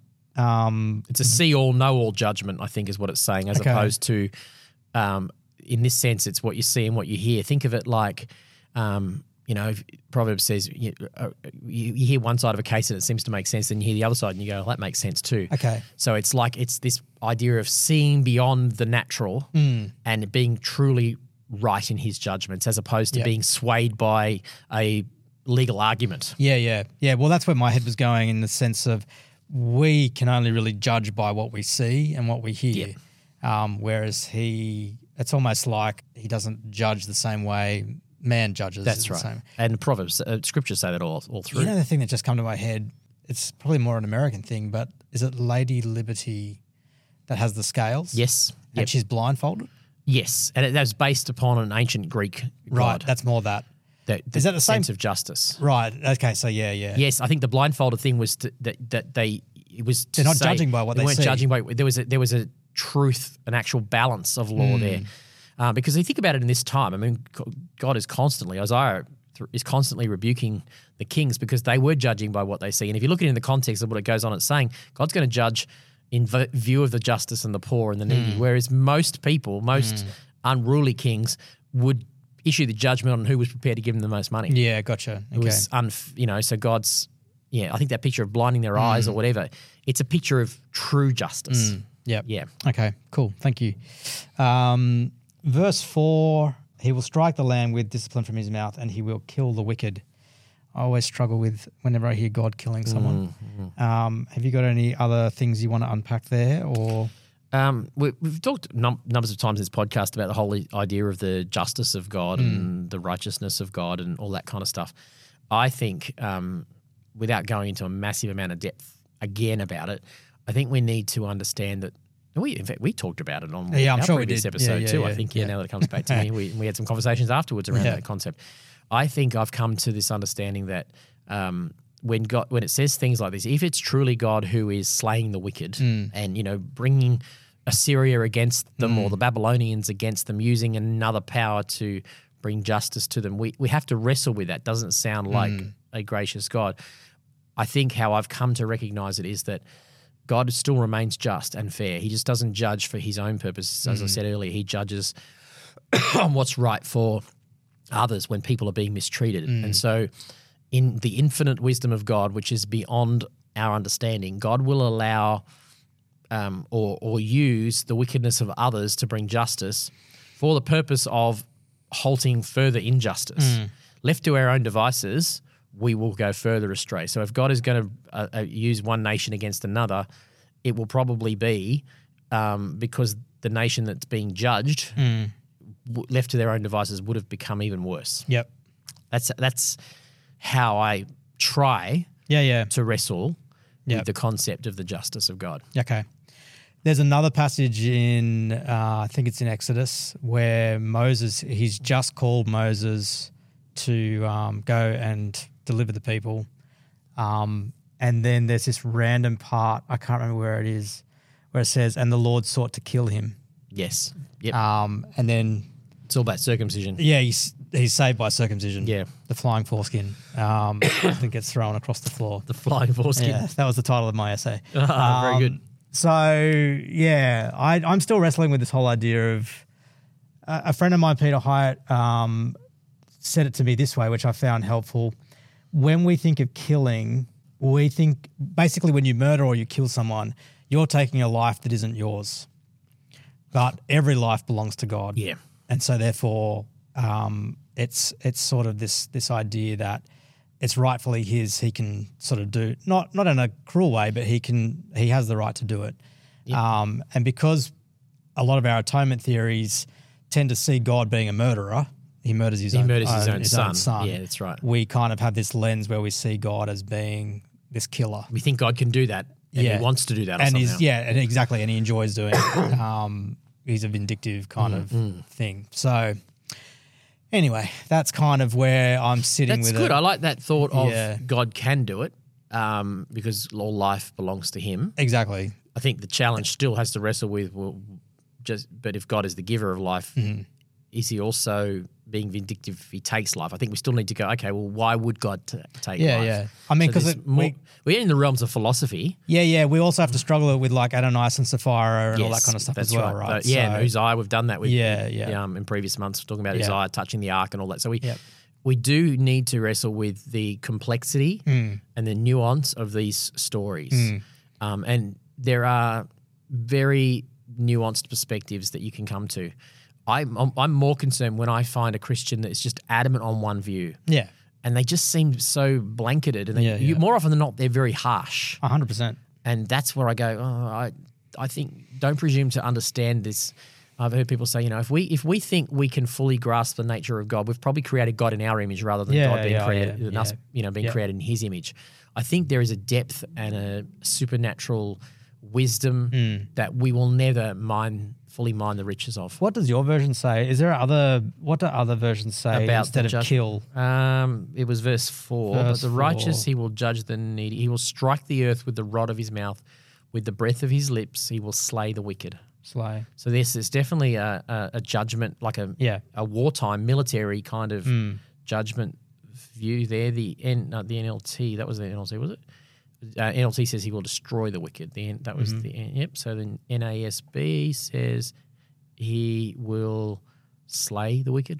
Yep. So there are all different versions, but they're essentially saying it's it's a military What, term. what did the King James say? uh, the King James I've got open now says he will slay the wicked. Slay. Okay. Cool. Yeah. Also, So that does sound isn't that great? Does, yeah, sounds it's- awesome is not the word I'd use, No. but I, I think we have to put it in its context. Yeah, totally. As best as we It can. Mm. makes me want to go and do a bit more of a deep dive into the the word there and everything as well. These are these are the kinds of script things that theologians and philosophers will Yeah, wrestle oh, with. yeah. Mm. Because this this is re- we have to ask ourselves what is this revealing about God? Yeah, exactly, exactly. Mm. Um, okay, and then moving ahead to verse six, um, this strange little part where we've got um, a wolf will live with a lamb, the leopard will lie down with the goat, the calf and the young lion, and the fat lamb will be together, and a child will lead them. Mm. Who's the child? Ah, who's the child? Or is there no child?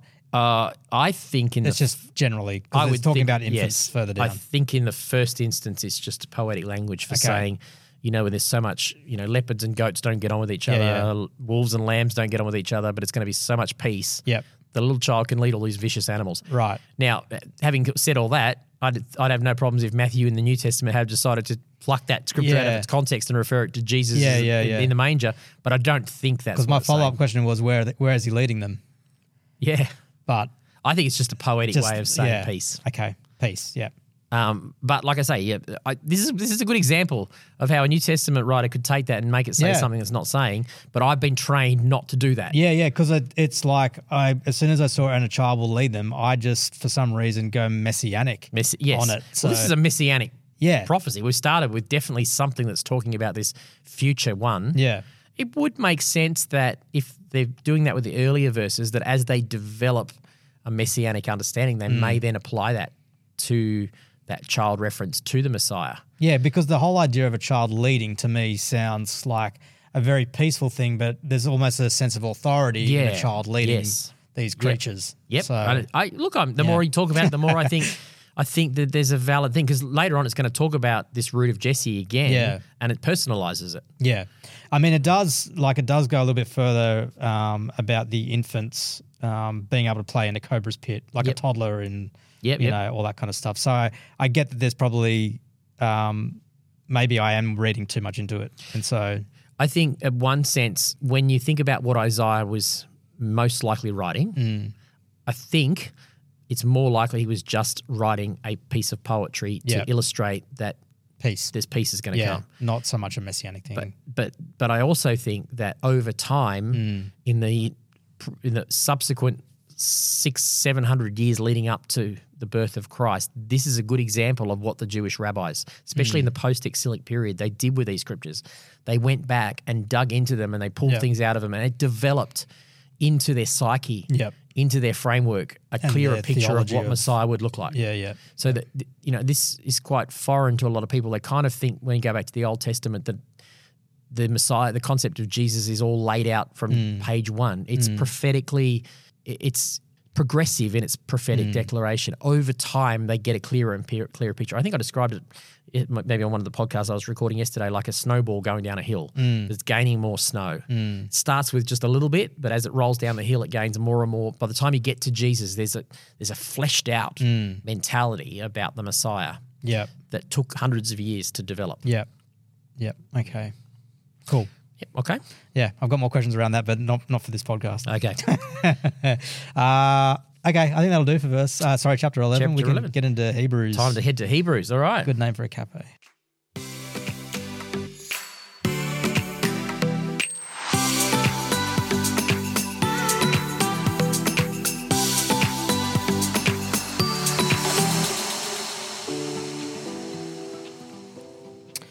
All right, jumping into Hebrews. Um, once again, there is so much in like every verse that I would love to unpack, but we won't. Um, Let's see if we can find a few little nuggets in yeah. So chapter six. Um, again, I'm probably coming to the party late because I haven't read all the uh, leading up to this. So maybe I'm just asking for a bit more clarification in this little section. Um, verse one and two, it talks about um, therefore leaving the elementary message about the Messiah. Let us go into maturity, not laying again the foundation of repentance from dead works, faith in God, teaching about ritual washings, laying on of hands, the resurrection of the dead, and eternal judgment and we will do this if God permits. Is he saying that those things are the elementary Yeah. issues? Isn't it amazing? Yeah. You think, I mean, Christians can't even agree about some of that stuff, isn't yeah. it? So is there, is there a bit of debate about what he's actually referring to there? Or? Uh, well, in its context, he's just Because spent. I felt like I was just coming to the movie yes, late again. it is. but- It is like that. Yeah. Okay. So, so the general consensus, general understanding about Hebrews, there's a lot that we don't know. We Yeah. don't know who wrote it. I think for a long time history said Paul wrote it, but I think most modern Pauline scholars would say there's a bit too much difference. That it's not Right. likely it was Paul who wrote it. Probably been Barnabas or someone, who- Okay. someone who knew Paul, someone who was close to him, but maybe not him. I think that's the prevailing view these days. Okay. Um, who was it written to specifically doesn't say. Mm-hmm. We know from the context it was written to a Jewish audience. These people knew their Old Testament. They especially knew the priestly stuff inside out and back Mm-hmm. to front, as we're going to see when we get, Yep. get into these chapters. And immediately in the pre- preceding chapters, um, he'd been talking about Sabbath rest. He'd been talking about priests, the priesthood, and Mm-hmm. how it all worked, and how we can come into the presence of God through the priest And that'll keep priestly coming up. sacrifice. That'll Yep. keep coming up all the way through. Yeah.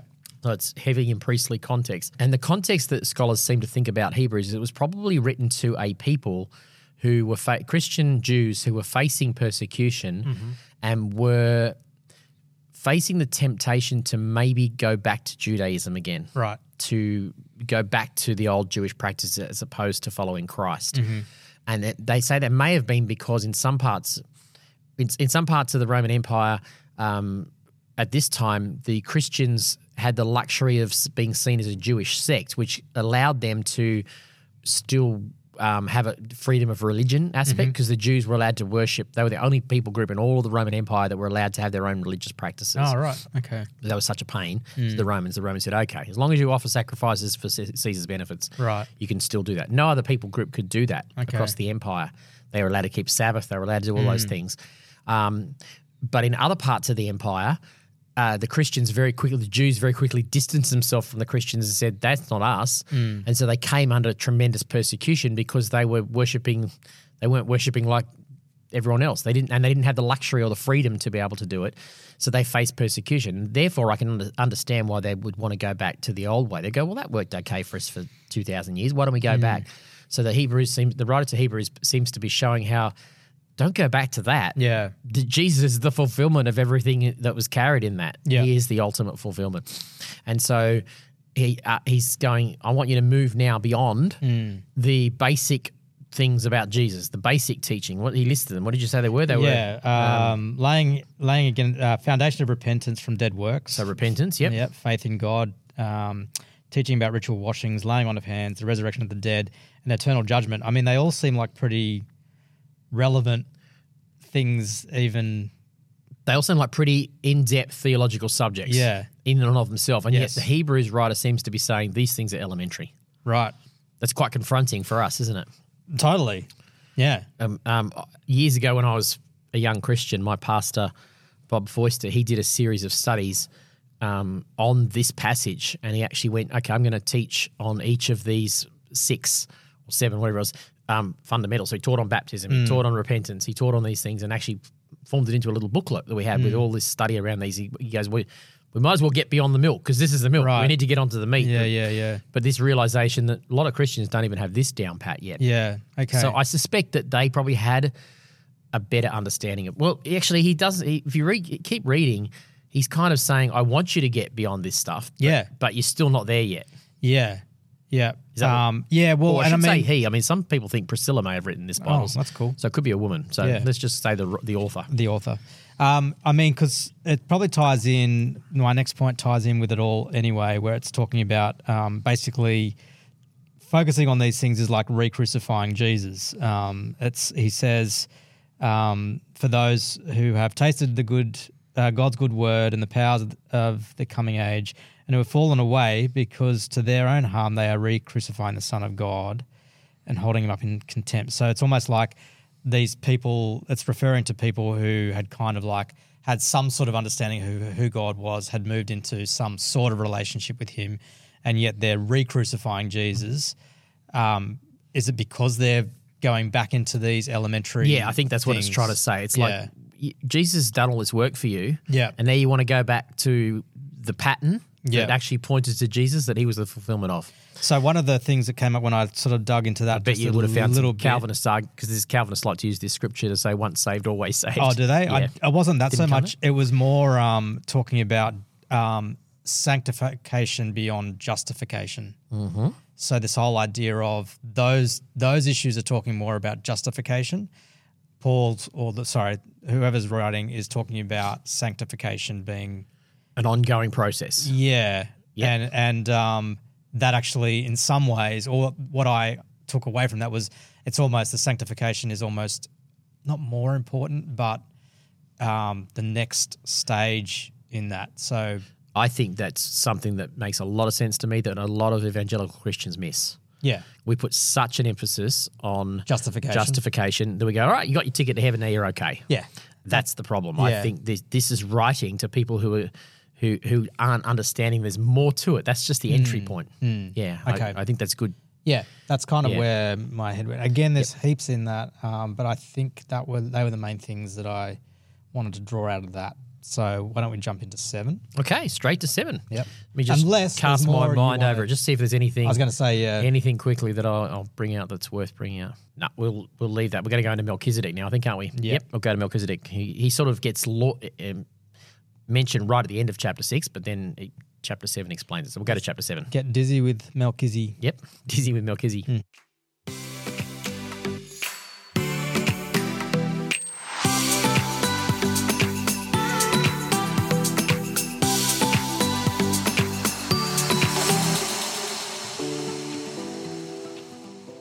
Okay, so uh, my Bible he- heads this chapter seven up as the greatness of Melchizedek. I've got here who is Melchizedek, um, and then it goes on to say who he was. Um, you know, this priest um, to Abraham, wasn't it? And is that right? Yes, And then, yes. Yeah. So I guess we could probably I could tie that in with the next question, which was uh, verses four to ten. Can you also simplify what's happening there for me? Yep. Because it's a big chunk of kind of Yep, sure. stuff. That's the whole Levi g- offering. Okay. yeah. All right. So for those that don't know, well, let's let's put a little bit of context into Melchizedek without. There's not a lot to go on anyway. Yeah, no. Melchizedek appears in Genesis. I'm gonna say 20. Mm-hmm. I don't know around Genesis 20, um, something like that. No, be earlier than that. Anyway, he appears once in the Old Testament. Mm. King uh, Abraham, Abraham goes and wins a battle and retrieves some plunder. Yeah. and uh, he he actually then meets as he's coming back from the battle. He come this he meets this guy called Mm. Melchizedek, who's the king of Salem. Salem is means peace, and it's actually the city of Jerusalem. So Jerusalem. Mm. Yeah, yeah. Yep. So he's the king of what was Jerusalem, although it wasn't called that at the time.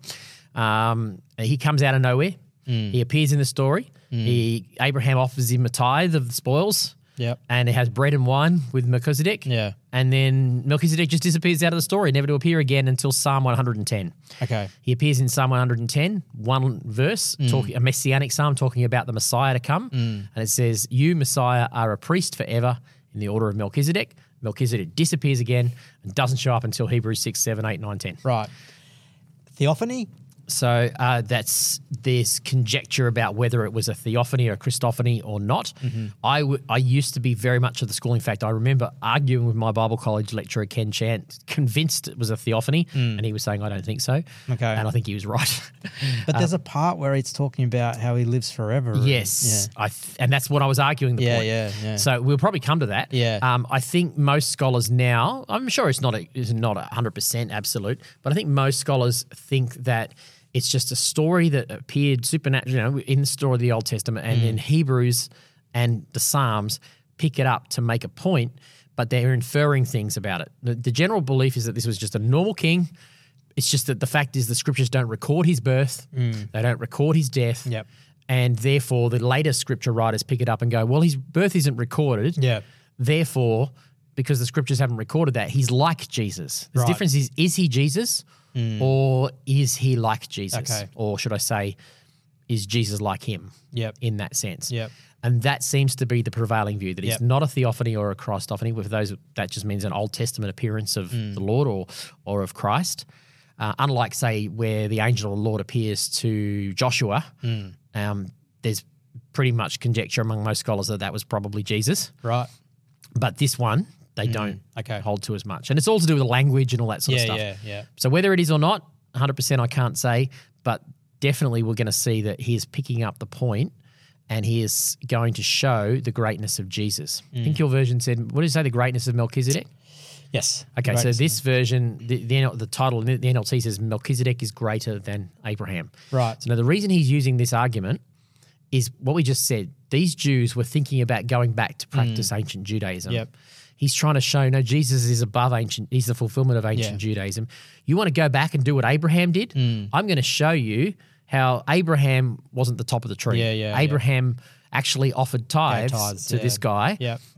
And the- the answer to your question about four to 10 was all to do with um, how he basically says Abraham offered tithes. Yep. Abraham's um, son was Jacob, uh, it was the Isaac. His grandson was Jacob. His great grandson was Levi. And so he's saying, You want to go back to follow the Levitical Mm. priesthood duties? Well, I want to tell you that this Melchizedek, he was greater than Mm. Levi. Levi receives tithes when you pay them to the temple. Mm. However, this you could even say he says you could even say because Levi was still in the loins of Abraham that he actually offered tithes to Melchizedek. Mm. yeah, so that's yeah. what he's trying to say. Okay. And Great. he's going to he's trying to elevate Melchizedek, put Jesus alongside Melchizedek, Yeah. and say, why do you want to go back to Yeah. Mm. worshiping, Le- honoring Levi when you can honor the one who is as great as Melchizedek? Yeah. Isn't he saying that Jesus is the line of Melchizedek as opposed to another Melchiz- Melchizedek? Not a geograph, not, Not- a not- not, a not- genealogical not line, biologically, not but- biologically, yeah, but yes, sort of it's a priest, spiritually- uh, a priesthood. Priestly. Yeah. Yeah. So priesthoods were generally, especially in Jewish priesthoods, uh, actually probably only exclusively in the Jewish priesthood, it was um, biologically passed Mm. down. It had to be a, um, a descendant of Levi. Yeah. Um, and normally it was passed down from father to son. There were a couple of times where that broke and it went to an uncle or a Mm. cousin or something, but then it would be dynastic in that sense. Yep. Um, most other nations didn't. Anyone who wanted to be a priest could be a priest, regardless of where they came from. But the Jews were different. So this priesthood of Melchizedek, he was a priest of God. It says he was a priest of God Most High, but he wasn't a Levite. He wasn't biologically connected to Levite. And so that's what you were asking. Je- the, the, the author is going to pick that up and say Jesus was not from the tribe of Levi. No. He was from the tribe of Judah. He actually is the king through the line of Judah, but he's also a priest, but not through the same line Yeah. as Levi. Yeah.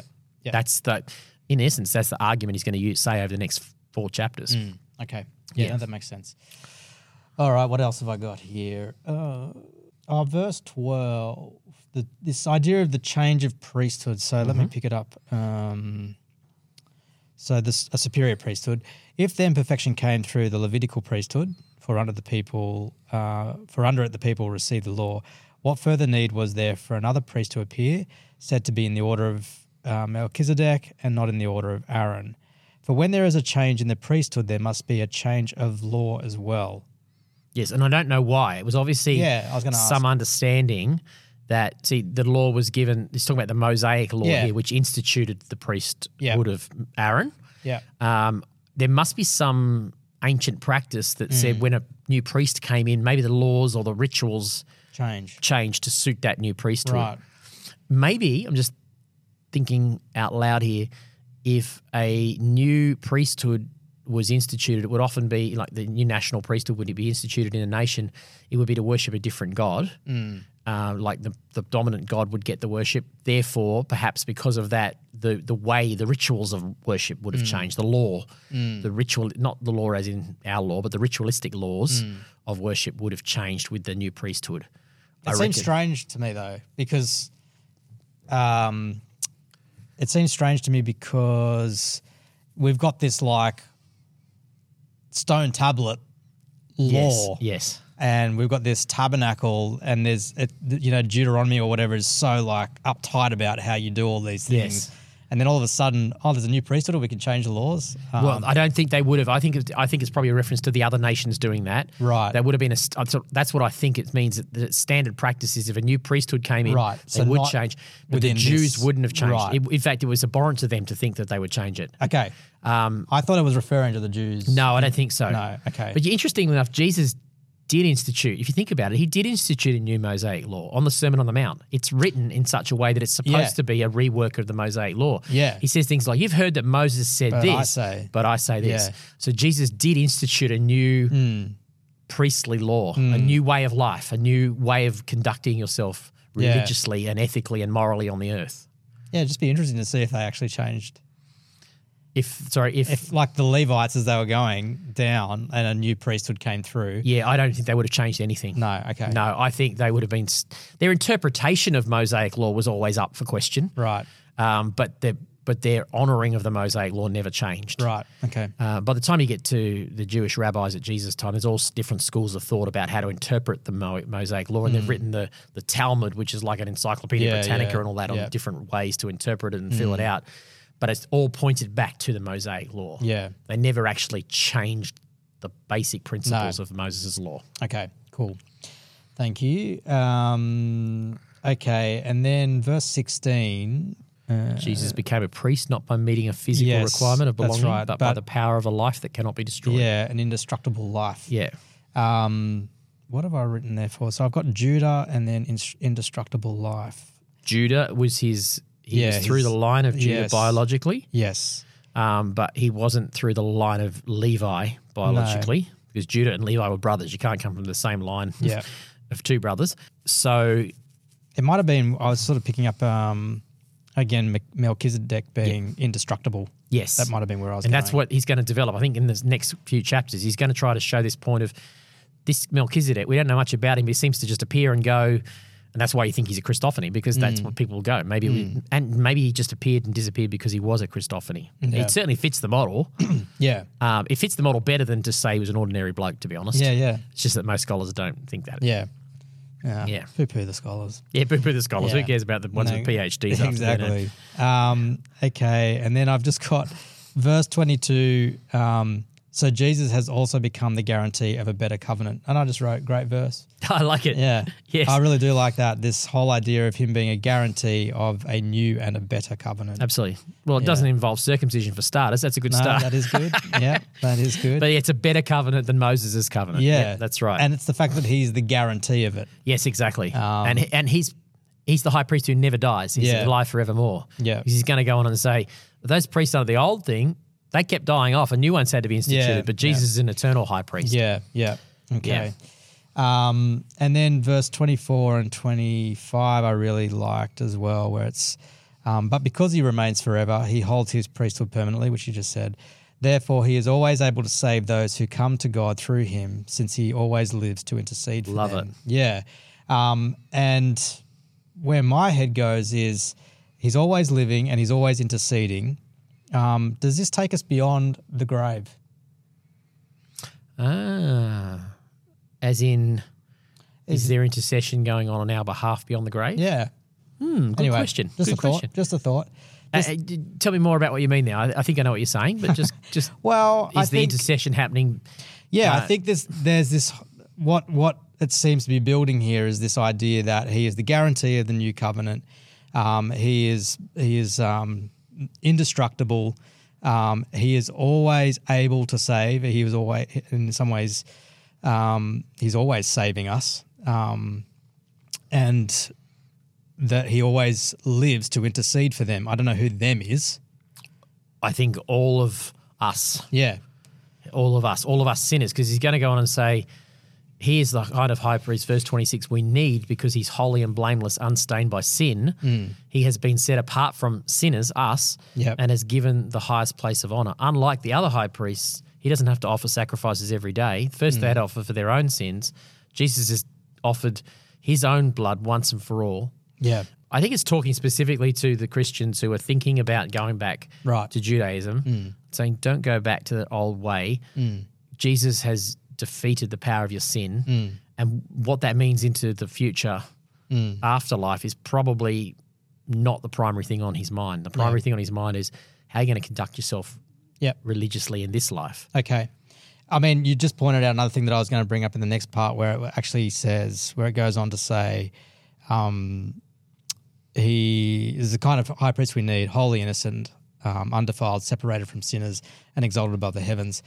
the the phrase there, separated from sinners, is a bit confusing for me because he is not separated from sinners. Yeah, true. Set So- apart from sinners and has been I given. kind of get where they're talking about it being he is. I, I see that more as sinless yes, as opposed to because the idea of him being separated from sinners is actually the opposite. of- ridiculous. it's the Emmanuel God with us in the middle of yeah, exactly. And it's the it's the same Jesus that sat with tax collectors Yeah, and yeah. prostitutes and I think the reference here is to the high priest. Right. So it's saying the high priests. oh they um, were separated uh, from the sinners. they- well, the high priests are like the sinners.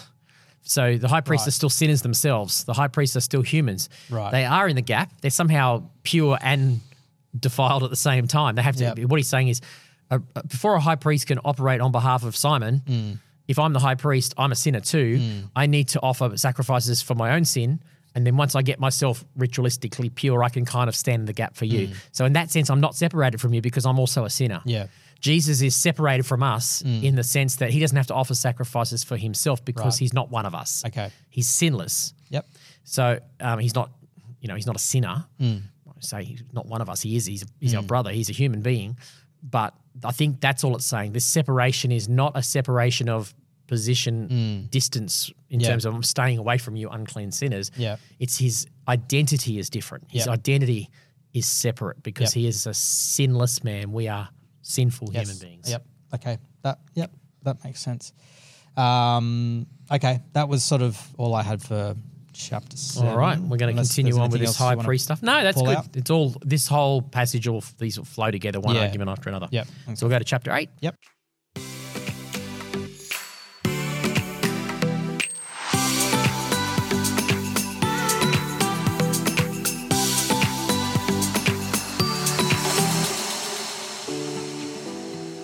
Okay, so Hebrews chapter 8. Uh, the first verse I kind of pulled out here was verse 5. I just need to refresh my memory. So these serve as a copy. So he's talking about like the kind of the rituals and Yep. and everything. All the Jew, all those things we're saying. There's Yep. priestly rituals. Yep. These serve as a copy and a shadow of the heavenly things, as Moses was warned when he was about to complete the tabernacle. For God said, Be careful that you make everything according to the pattern that was shown to you on the mountain.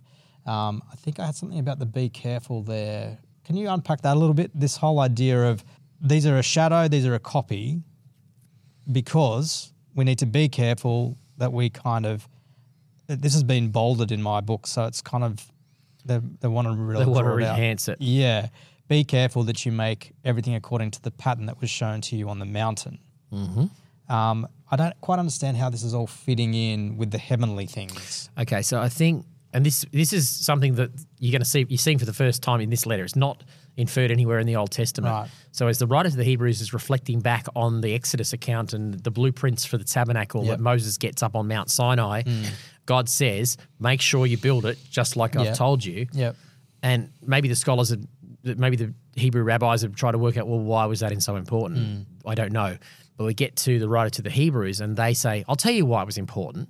Because what that was, that tabernacle in the desert, Mm. was everything about that tabernacle was a microcosm, Mm. was a, a type, was a blueprint. It was like a scale model. I'm Yep. trying to think of all the different Yeah, yeah, metaphors I could yeah. of what the heavenly tabernacle actually looks like. Right. So if you're going to make this the mini heaven on earth, Hmm. it's got to be exactly right because it has to match the the actual heaven. Right. The tabernacle was the touchdown point of heaven on the earth. Yeah. Was it a replica of? of Yeah, well, th- some some people will say it was literally a replica. I don't know. I'm not totally convinced it has to be a replica because I can't imagine seeing. I don't see any reference anywhere in heaven, Hmm. a- anywhere in the Bible, to heaven looking like that. I mean, we just read the or Isaiah even six just one. that whole idea of a curtain, a curtain and all that the kind of stuff. separation and Yeah. all that kind of stuff. So I'm more inclined to think it's more that the symbolism, making it exactly right, because each of those aspects of that symbolism represent something metaphorically Right. about God's heavenly throne room. Right. As Okay. opposed to you walk into heaven, wherever that happens to be, Hmm. and the first thing you see is, you know, a tent. You got to walk through it. It might be a larger tent, but you go through a tent and then you see a priest and you see a. Yeah, yeah, I yeah. don't think that's what it's saying. I Yeah. think it's more that it represents it's what those all those symbols and posts and bowls Hmm. and lavers and candles and bread and all that represent about heaven. Yeah. Yeah, it's interesting because I just, uh, it's sort of like the author is talking about everything being different from that old law. And then all of a sudden you're saying, but be careful Mm. Yeah. and make sure you follow Yeah, the I see pattern. what you're saying. So it's kind of like, well, Why isn't he just dismissing it as yeah, old, why, old and why, irrelevant? why are you kind of, Okay, so what he is immediately saying prior to this, in fact, it starts in verse, verse 1. It says, Here's the main point. We have a high priest who sat down in the place of honor beside the throne of the majestic God in heaven. So, what he's trying to say, once again, is reinforce yes, this thing on earth is important, but it's this tabernacle on earth is important, but only in as much as it's a type of the real thing. And he's trying to say, Do you want to go back to the temple in Jerusalem, which isn't the real thing? Mm. Like, are you going to take the model this when you could have the actual. Mm. yeah, yeah. It's like, you know, I'm going to drive, let's say I'm driving from here back to my place, or eh, let's say I'm just taking a drive from here to Canberra. Mm. I can get 15 kilometres down the road up onto Princess Highway and I can see a sign saying Canberra. I'm going to park myself right next to the sign and Mm. Yeah, say I've yeah. arrived now. Yeah. And and everyone think I was crazy, but I'm Yeah. going to park it because I've arrived in Canberra. I think that's what he's saying. Wh- Yeah. Mm. Why take the sign when you can have the real Right. thing? Okay. But the sign still represents the real thing. So make sure you do the sign properly Mm. Right. Mm. so that when you look at the, lo- the sign, you can get an insight into what the real thing is all about. Okay. Yep. That that's enough for the the little scratch that I've Yeah. or itch I've got there. Okay, so, sure. Yeah. Uh, it's, yeah. It's oh, man, it's confusing. It's uh, and we we're not saturated in Jewish culture. No, totally. These people were. Yeah, So totally. they would have there would be depths of stuff they Yeah. would understand that's going right Way over, over our ahead. head. Yeah. Totally. Totally. Um, okay. So then going into, I think we move into verse six that I've got here. Um, but Jesus has now obtained a superior ministry, and to that degree, he is the mediator of a better covenant, which has been legally enacted on promises. What do you think makes this covenant better? Uh, I think if you're looking at all the things he's just said, it's the eternal covenant. It's the power that Christ has to truly, not just, I think it says it somewhere in Hebrews here, not just cover over sin, but defeat sin. The old covenant never had the power to cut, it just cut, basically sort of swept the carpet, swept it clean, put a new layer down, whereas Jesus defeats the power of sin. Okay. I think that's the main thing is that all the priestly duties had to be, keep happening. Mm. Sac- sacrifices had to be offered all the time. They had the power to kind of make a person get some sense of awareness, like the word you used Mm. earlier, and some sense of atonement. Yeah. But it was never complete. Okay. They had to keep coming back because the value of the sacrifice wasn't sufficient Yeah. to be atoning. What makes this better is Jesus himself, the sinless Son of God of infinite value, offered himself as a one time atonement. Okay. So we don't have to keep going back to the priests all the time. I'm now remembering why I asked that question because from memory in some of my Bible college stuff, when we're talking about Deuteronomy and the Deuteronomic principle, Yep. and this whole idea of if you obey, you stay. And if you obey my commands, you will stay Mm-hmm. You'll be in the blessed. land. Yep. You'll be blessed. All that kind of stuff. So I guess I was thinking, is that where are we talking about a better covenant than that one? Uh, well, that's, that's definitely the covenant's referring to. Yeah. Um, yeah. So, because because it sounds like just then you were talking more about the rituals and the practices of the covenant Ah, okay. as opposed to the heart I'm of the with covenant. you. I'm with you. The land covenant, the. Well, the, the actual, yeah, or not even the land covenant, but the spirit of the covenant to me is the way I get it, I, it's been explained at Bible college is having a triangle, and you've got God, the people, and the land. Mm-hmm. Yep. And the triangle only works when all things are kind of in place, I guess. yes. Yep. Um, forgive me, Bible college lecturers, if I'm stuffing this up. Um, so the the idea is um, the heart behind that covenant, the Deuteronomic principle, or however you say it, is it, you obey, you stay. Mm-hmm. Um, I'm not saying that we therefore have to disobey and not stay yeah. I think I know what but you're it's saying. talking about a better covenant. I'm not talking about so much the rituals and the practices and what came Talk from about what happens Sinai. when we don't obey. Yeah, yeah, and also, Mm. um, yeah, maybe maybe that's where I'm going with Is that it. where you're going with it? Like, think- yeah. as in, I think I'm looking at does it um, the in a bigger- covenant still last if we don't? If you take the Deuteronomy 28, you know, you'll be blessed if you do this, and Mm. Yeah. you'll be cursed if you do, which yeah, is what yeah, you're referring yeah, yeah, to. Yeah, yeah, yeah. Um, you know, are we saying that the new covenant? uh, Are you saying is the new covenant better in the sense that it's a one-sided covenant, and Mm. you know, regardless of what we do, God is faithful Yeah. and He will forgive us and Yeah. and fulfill that covenant.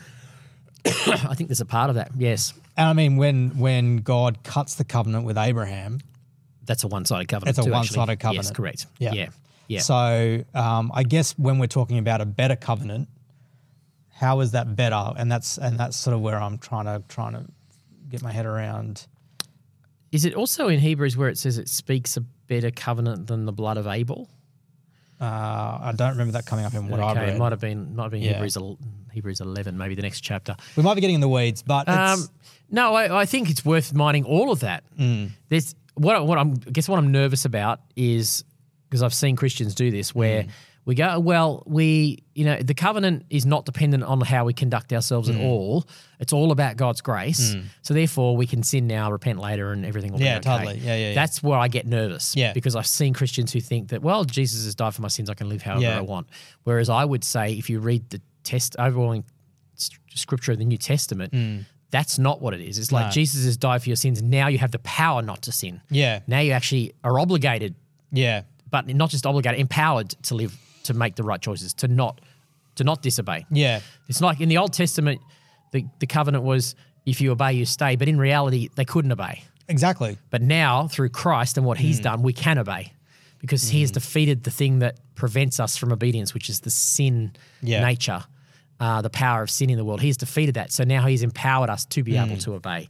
Because I just think Christians get a bit wishy washy about this. Yeah, yeah, totally. And I'm not that. And in fact, I would say I know to you're not, those, yeah. I would say to those Christians, well, I don't know if you actually have tasted God, Yes. and you, i- if that is your mindset, um, oh well, I'll just do it later, and that gets me off the hook.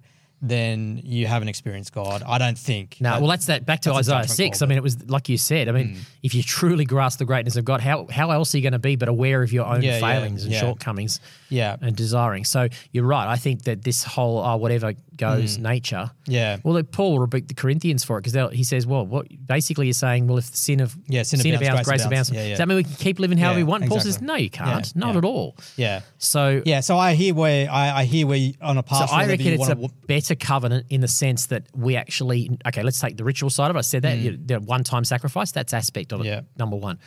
Another way in which it's a better covenant is actually that it doesn't just cover sin; it actually defeats sin. yes, I reckon that is probably the single most important Mm. thing about it. Because of what Christ has done, the new covenant has defeated the power of Mm. sin, and I am no longer a slave to my sinful nature. and yet we still are. And yet we are uh, working that process Yeah. out. We're But- still yeah. Uh, I'm not that I'm Yes, not pushing no, back, you're- it's- but like we are still Yep, we're still in this body. we're still in this body. We're still in this sin. Yep. We're still breathe the atmosphere of sin. Paul himself says, "I do what I don't want to do." and Dude, all Romans that kind seven, of yeah. stuff. Who will rescue me? so it's the will. old man versus the new Yeah, man. that's right. So the difference is that we have a new man now. we have a new man Because of what Christ has done, Yeah. we actually have the power to Mm. apply the new man. Yeah, there was always wanting to apply the new man, always wanting to do the right thing, but we, we lacked the power Mm. Yeah, to do that. yeah. I think that's why we have a new covenant. Yeah. Doesn't mean that we will automatically do it, no, but we now have the power to, little by little, be conformed and transformed Mm. Yeah. into the image of Christ. yeah, Uh, yeah, yeah, yeah, Let's go with that, hey? yeah. I like it. I mean, it's it's big, right? So yeah, it's huge. Yeah. We're not going to get it all here. Okay. Um, verse 8, I've got here. re- Let me remind myself. Look, the days are coming, says the Lord, when I will make a new covenant with the house of Israel and the house of Judah. Yes, this is a quote Um. from Jeremiah. Yeah, is this? I've, I've written him my note. I, again, I can't remember why I wrote this. Do you want me to read it while you're following along? Well, I'll just read it. But finding Sure. fault with his people, he says, Look, the days are coming, says the Lord, when I will make a new covenant with the house of Israel and with the house of Judah, not like the covenant that I made with their ancestors on the day that I took them by their hands to lead them out of the land of Egypt. I disregarded them, says the Lord, because they did not continue in my covenant. But this is the covenant that I will make with the house of Israel after those days, says the Lord. I will put my laws into their minds and write them on their hearts.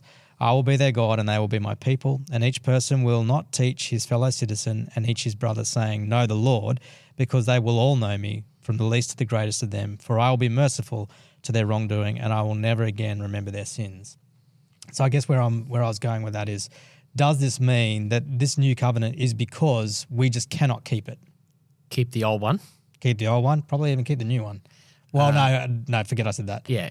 God will be merciful, and He will reveal Himself Yep. So we don't have to keep telling everybody. He's the one that's doing the revealing. He is the one that is merciful. Yes. I'm not saying that we don't share the gospel. I'm not saying that. No. Um, but it's God that's doing God's doing the work. Doing the work as Yes. always. God is the one doing the work. Ultimately, we sow. Uh, Paul says, "One sows, one reaps, but God gives the increase." Yeah. Yes, that's the Yeah. point. yeah. I mean, he's the sustainer of everything. right? Exactly. So, yeah. Yeah. And When we can, all we can do is plant a seed, but the farmer has no control over Exactly. that. That's a divine. When a seed germinates, that's Yeah. beyond human. Yeah, so I ability. guess the point is sort of similar to what we were just talking about, and this, this idea that God's made a new covenant because we just could not keep the old yeah, one. exactly. It was impossible for us to keep the old one. Yeah. Hence why we had, and and even the whole covenant and the process and the priestly duties were insufficient. Yeah. Mm. They pointed to an ultimate fulfillment in Jesus. Um, and he says he found fault with the people. Well, he didn't find fault with the covenant. He found fault because the people were incapable Mm. Yeah. of living up to the covenant. So then this proph- prophecy comes in Jeremiah that Mm. says, In those days, I'm going to take the law off stone, off those 10 commandments. I'm going to write it on their hearts. Mm. Yeah. And then it will look very different. Yeah, Instead of being rules and rituals, it'll be conscience Hmm. and morality written on the human heart. yeah, And that comes because Jesus has defeated the power of sin and now he has empowered us. So we intuitively can now. Um, have, we have the power, you know. So we're wrestling. with Hmm. it, but I have we have power. We, have the power now to to keep the law, yeah, the mo- keep keep the true law. yeah, yeah, Yeah, which is love the Lord your God with Hmm. all your heart, all your mind, and all your strength, and love your neighbor as yourself. Really, in in essence. yeah, yeah. Okay, yeah. There's more there that I, but More, more? No, no, that's okay. Not for now, because I'll just bore everyone. um, but I guess where I'm going, what it's saying to me personally, and whether this is right or not, I don't know. It's it's sort of saying we are just incapable. We are sinful human beings. We are incapable of keeping the old covenant. Yeah. God has to create a new covenant. Yep. And even in that new covenant, God is doing all the work Yes. in the same way He did it with Abraham. It's, it's the same with us. Absolutely. That he, he is the one doing all the work Yep, I agree with that. the fruit of the spirit are all those things. It's the fruit of a spirit. It's not the fruit of my No, spirit. that's right. It's the fruit of Yeah. the spirit. Yeah. So that's kind of where I'm going. Well, I think that's true. Yeah. I, I 100% agree. We would not be able to do any of it without God. No.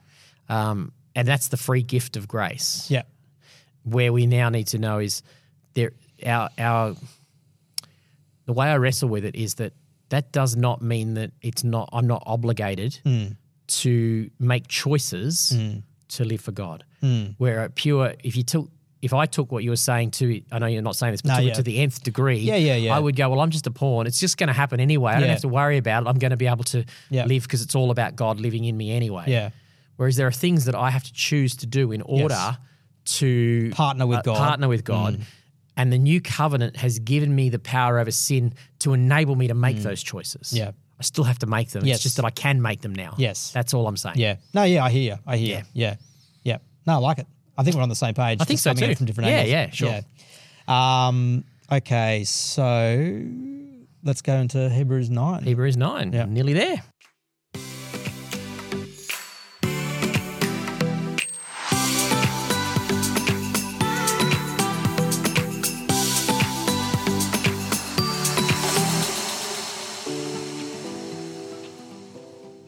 Okay, so Hebrews 9.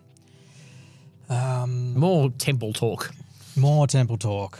Yeah. So I think I kind of, because it's a bit of a, a repeat of some of that stuff, it feels Yeah, a bit. um, d- certainly is. I then moved into verse 7, if I've written this down right. So verse 7 says, But the high priest alone enters the second room, and he does, does that only once a year. So this is talking about obviously The- the physical human priest. Yep. The Day of Um, Atonement. Yep, and never without blood, uh, which he offers for himself and for the sins of the people committed in ignorance. I thought this was interesting. This whole, whole idea of committed in ignorance. Mm-hmm. Um, why did I think that was interesting, Simon? Um, does it tie in? Well, you know there were different sacrifices, right? There was a peace sacrifice. There was a um, was there a harvest sacrifice or Yeah, yeah. There were or the about offerings, there five was different peace times offerings of and all that. offerings. Yes. Yeah, so And some of them involve, I think, three of them involve blood. some was involve was food. one of them a, s- a sin sacrifice ir- of ignorance? yes. Okay. So I don't remember which one it was, but it says something like when when a person sins and they become aware of it, they should offer a sin of ignorance or Mm. Right, whatever it's okay. called. Yes. I just Hmm, found it interesting that that one was pulled out there Mm, it is interesting. um, because there's obviously other ones that could have been pulled out. Um, but here he is Hmm. These are presenting not, these his are non-willful sins. non willful sins do- done in ignorance sounds like ignoring, but I think ignorance probably more means um, without Naivety, knowing. Hmm. without knowing. Yes, that's correct. That's what it means, without knowing. yeah. So have you got any thoughts on that? Well, he's talking about the Day of Atonement here, the one day of the year, the day of Yom Kippur, when they would actually, the priest would go behind the curtain. So I'd have to go back and study the Day of Atonement, but I wonder if a big part of that day was actually for sins committed in ignorance. And I, I wonder, I, I may be wrong here, but I think sins that were committed knowingly demanded their own personal sacrifice.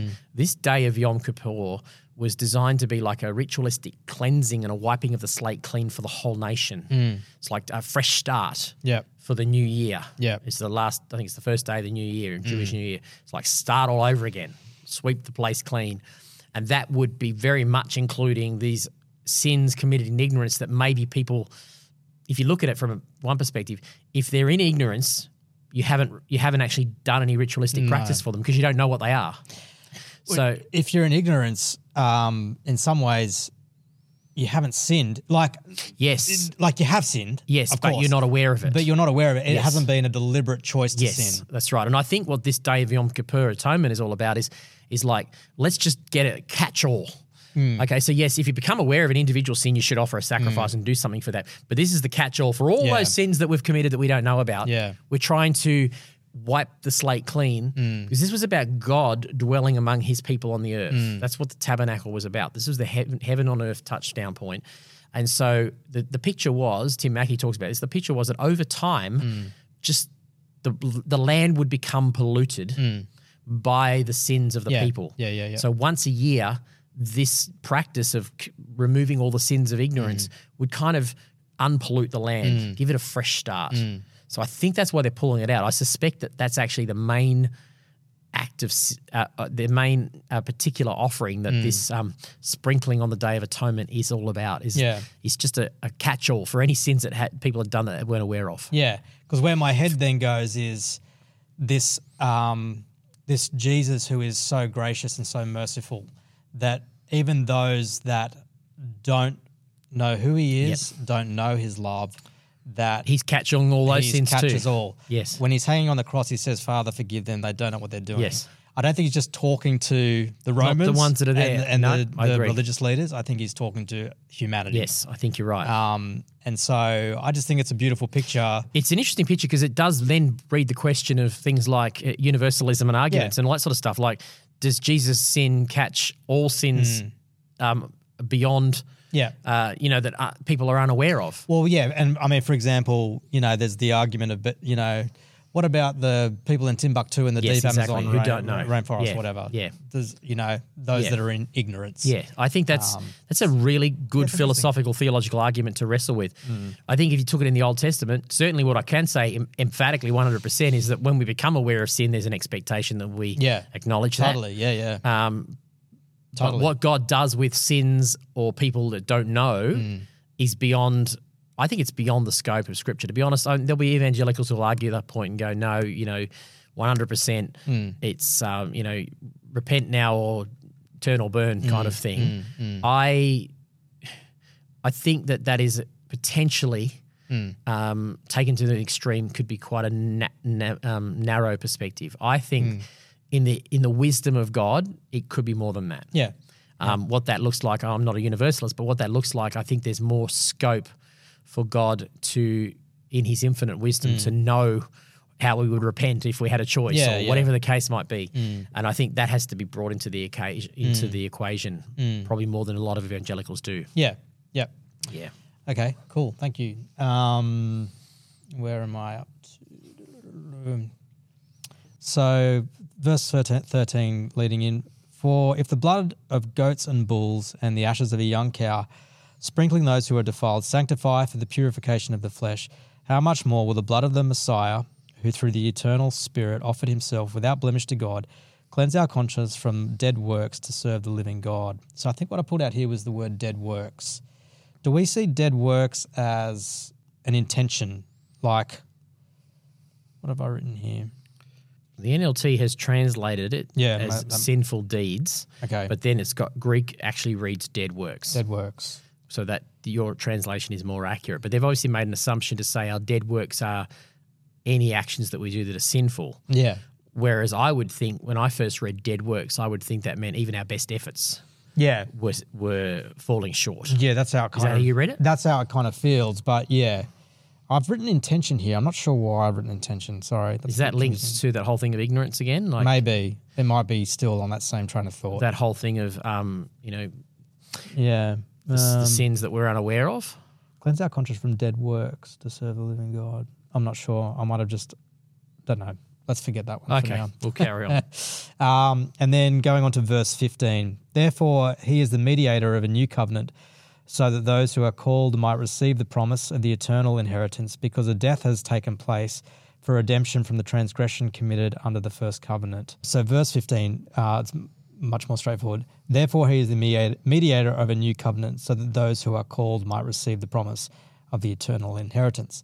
Okay, so this idea of those who are called um, I looked up that word. It also says invited, and this whole idea of being called is an ongoing result. So it's like a past action that is still effective in the Call present. and still calling.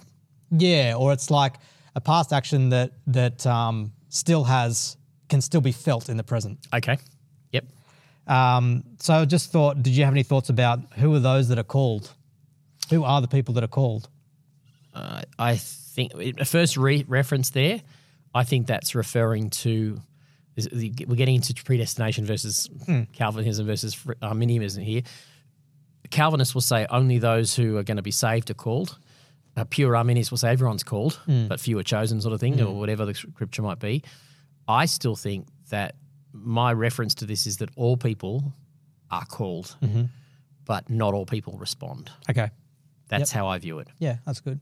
but I Yeah. don't. Necess- I know that there'll be others who disagree with that. No, well, I think that's why I looked up that word because the the called the other um, can also mean invited. Yes. Yeah, I get my reference from even the Pharisees were had a calling on their life. It says in John's Gospel, even the Pharisees rejected God's purpose for themselves Hmm. because they would not believe. Yep. So it seems to me like God was calling them too. yeah, But they wouldn't believe. yeah, Whereas a pure Calvinist will say, no, no, God only calls some people, Hmm. and He doesn't call others. And, and I, I can build that argument. I just think it's, I think all people are called. I think Yeah. God wants all people.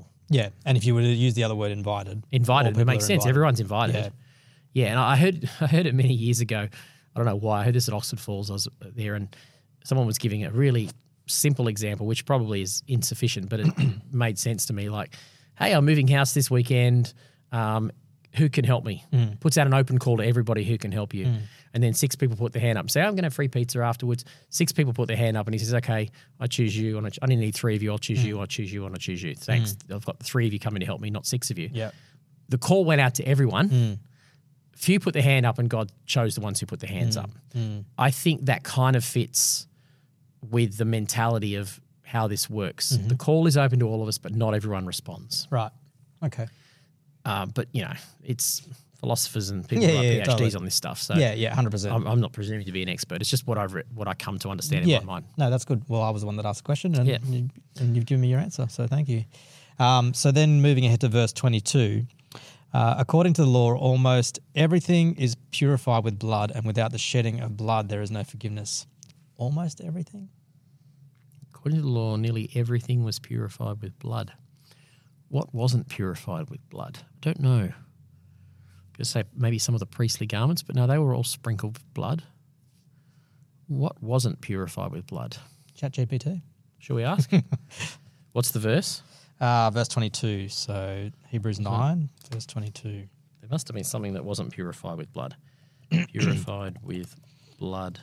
Is it just purif- things purified with water and not blood? Yeah, well, water and blood, often Mosaic law, as per Hebrews nine twenty two, was it? Yes. 922. Let's see what wasn't purified with blood. In the Mosaic law, blood pr- played a central role, including atonement for sin, temple, tabernacle, priests, cleansing from uncleanliness, covenant ratification, altars. The point in Hebrews 9:22 is to emphasize the necessity of blood purification for forgiveness under the Mosaic law as a backdrop Um, sorry, ChatGPT, but I probably didn't ask the question well enough. um, it says almost everything was purified with blood. So what wasn't? Several other means that didn't involve shedding of blood. Ah, no, it's now listing the things that were purified, such as the other things that were used to purify, Mm. like the ritual water, Mm-hmm. oil, incense, grain offerings, heifer, fire.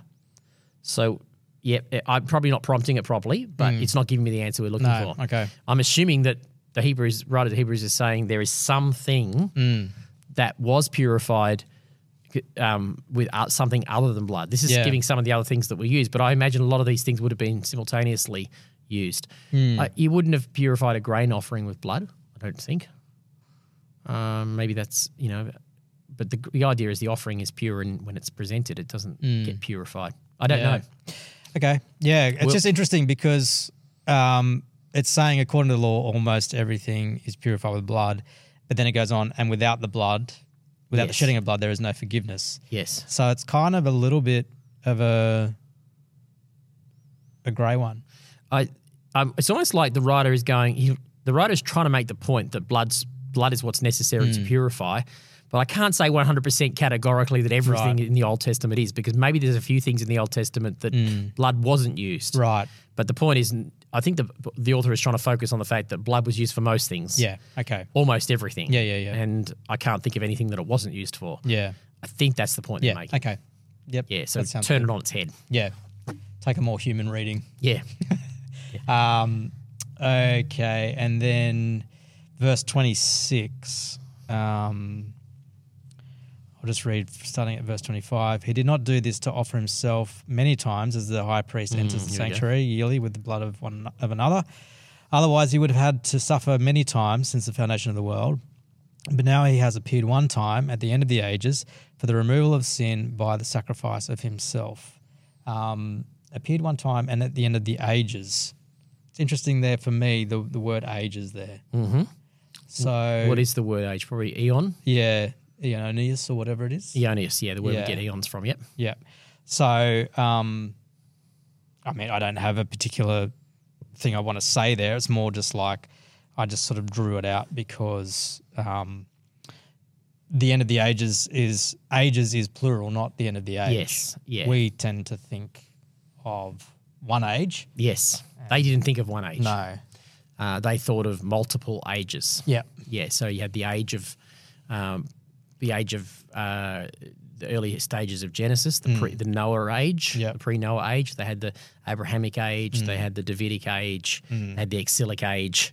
Yep. And then they have the Christ, the, and and they would have seen that. Oh, that's right at the end of history. They would Hmm. have thought, you know, that, it's just like most of the apostles. They thought that the second coming was coming in their lifetime. You know, it was coming soon. So they Hmm. Yeah. would they would have seen it. So they saw it, the age as different chapters in the story of life of Hmm. Yeah. human life. Okay. Yeah, we don't think of it that way, do we? No. No. No. I think it's probably most. I we- I mean, we do it at a, at a grand level now. We have the prehistoric age. Yeah. We have the you know we, we look at the the different um, long term Mm. you know those that hold to long ter- long Earth would s- Yeah. hold to those different ages. Yeah. Yeah. But we think of the human age, the Homo sapien age, Yeah. as one age, whereas Yeah. historically these guys didn't. They saw it broken Yeah. up more than that. Yeah. Okay. Yeah. All right. Uh, Anything else you want to pull out of chapter Uh, nine? Nope. Okay. All right, we'll go to chapter ten. Chapter 10. All right, last one. Mm.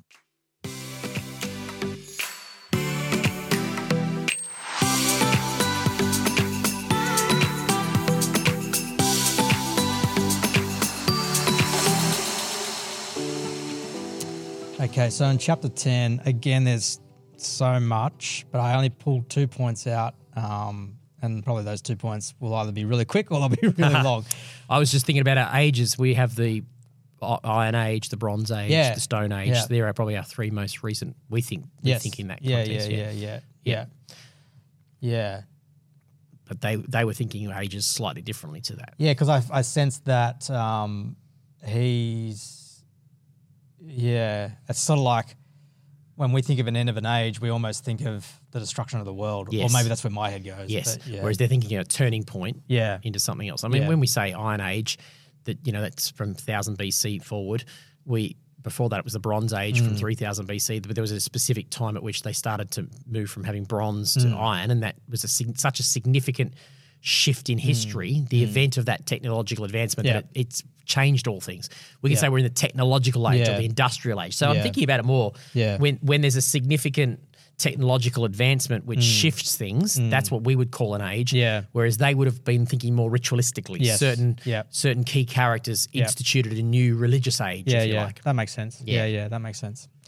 Um, okay, so the first one that I pulled out is um, of the two is verse 13. Mm-hmm. Okay, so I'll just go start from 11.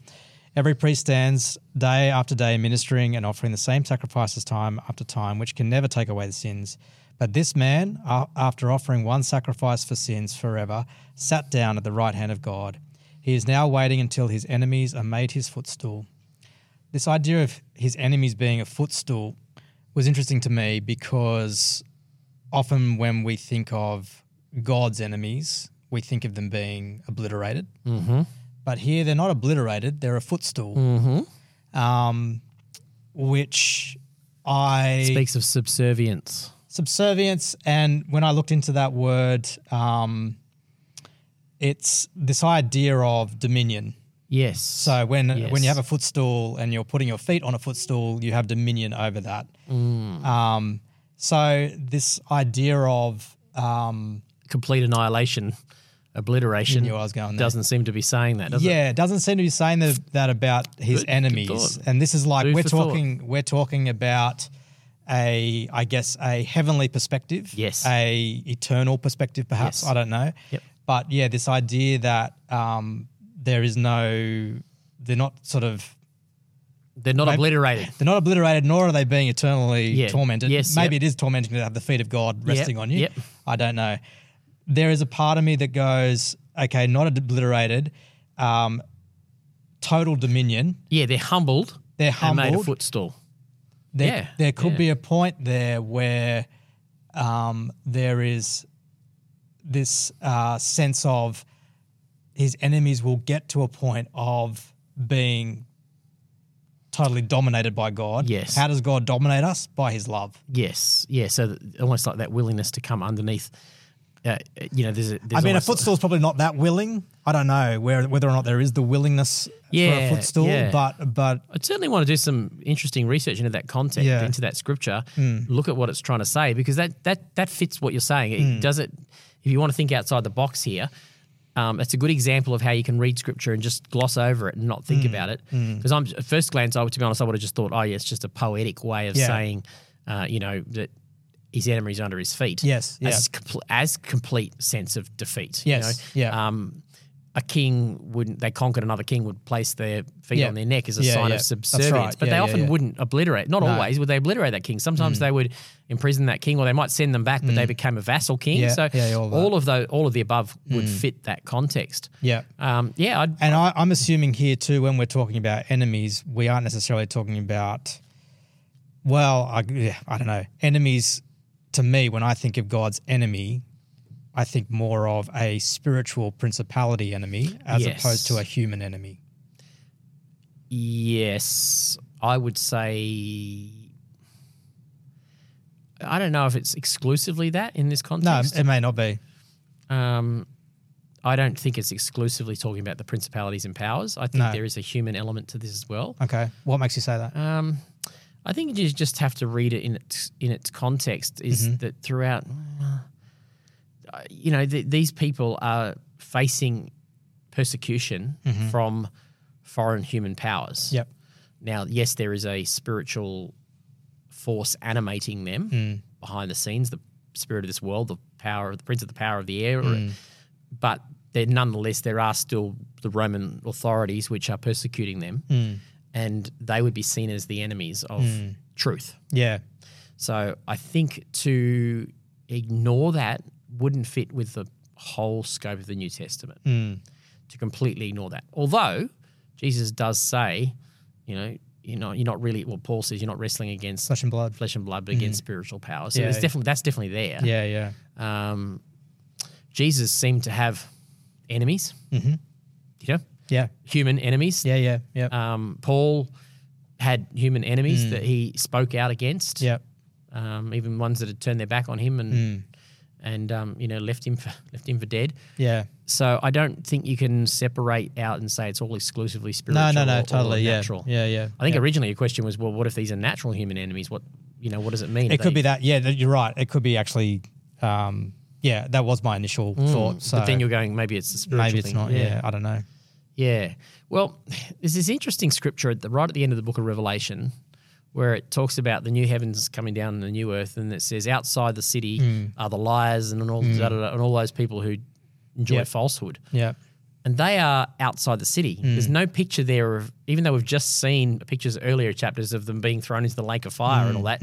Now there's people there who Yeah. are outside the city, so Yeah. I don't think I think the problem is we try to form up too much of a a rigid one one size fits all doctrine of the afterlife. And when we do that, we miss the nuance of it. And this is a good example of that. This- Once again, this is an example of could this be talking about people who maybe had been his enemy once, but now have either forcefully or chosen to humble themselves under his foot, Yeah. yeah, I Yeah. Mm. think that's there. I think there's the scope to explore that. Mate. I wouldn't say that. I wouldn't build a doctrine on that one No, verse, no, but no, there's that's scope right. there to explore. Yeah, it. yeah, yeah. yeah. Okay, cool. that. Thank you. Uh, and then last one, um, it's verses thirty and thirty-one. Unless you want to pull out anything before we get to that. No, I'll go, yeah, go ahead. You're right. Okay. So 30 says, for maybe I should just lead into it, starting at verse 28. If anyone, oh, sorry, I got my glasses. Pop your glasses on. No, it's all right. If anyone disregards Moses' law, he dies without mercy based on the testimony of two or three witnesses. How much worse punishment do you think one will deserve who has trampled on the Son of God, regarded as profane the blood of the covenant by which he was sanctified, and insulted the Spirit of grace? For we know the one who said, Vengeance belongs to me, I will repay. And again, the Lord will judge his people. It's a terrifying thing to fall into the hands of the living God. This seems to be the contrast to what we just said in the previous verses to some degree, doesn't it? does. Um, so it's very sobering. Mm. Um, but then I, I did dig into that because I, as you know, I'm wrestling with all of this stuff. Yeah. So this idea, um, vengeance, what the first thing that came to me is when Jesus, again, back in Isaiah, when Jesus quotes Isaiah, he stands up in the synagogue, whatever, and said, what's, is it Isaiah, Isaiah 50, um, 50, 51, 51? 50, Isaiah he goes, 61, Isaiah The 61. Spirit of the Lord is upon me to proclaim good news to the brokenhearted, to bind up the thing. Yep. He to, pro- stops before the day of vengeance. to proclaim the year of the Lord, and doesn't, and then sits down, yes, he does. Yeah, he, missed Um, it. he's he leaves out the middle of vengeance. sentence. He leaves out vengeance. leaves out vengeance. Yeah. Um, and yet here we have this writer of the Hebrews saying, "Vengeance belongs to me." Mm-hmm. Um, the idea of vengeance, um, I'll tell you why most scholars think Jesus stopped there. Yeah. Because they don't th- they don't think that that doesn't apply to Jesus. Hmm. They just think that that vengeance bit applies to the second coming, not the first. Okay. So when Jesus stood up, he was here not to bring vengeance against the, his enemies, but to pro- proclaim freedom from the captives. Right. Hmm. But in order to fulfill that messianic prophecy, that he- at his second coming is when he will right every wrong okay, and bring vengeance against those who have treated people unfairly and Yep. unjustly and so yeah, on. okay, That's the view that most which makes scholars sense would with the thing that I just um, looked into a little bit. I, it wasn't necessarily a scholarly thing, but it was this idea of vengeance, um, not being revenge or vindictiveness, Mm-hmm. yes, correct, absolutely. but more awarding justice to all parties. Yes, it's uh, that's exactly what vengeance is. It's it's equitable. Yeah, It's across all. righting every wrong. Yes.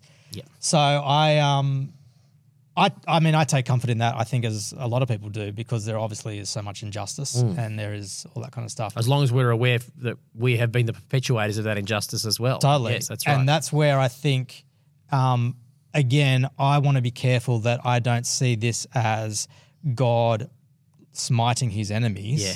But more But putting me right. Eh, Exactly. Exactly, that's But- where it's unhealthy. But more um, executing judgment and justice and punishment where it is required. Yep.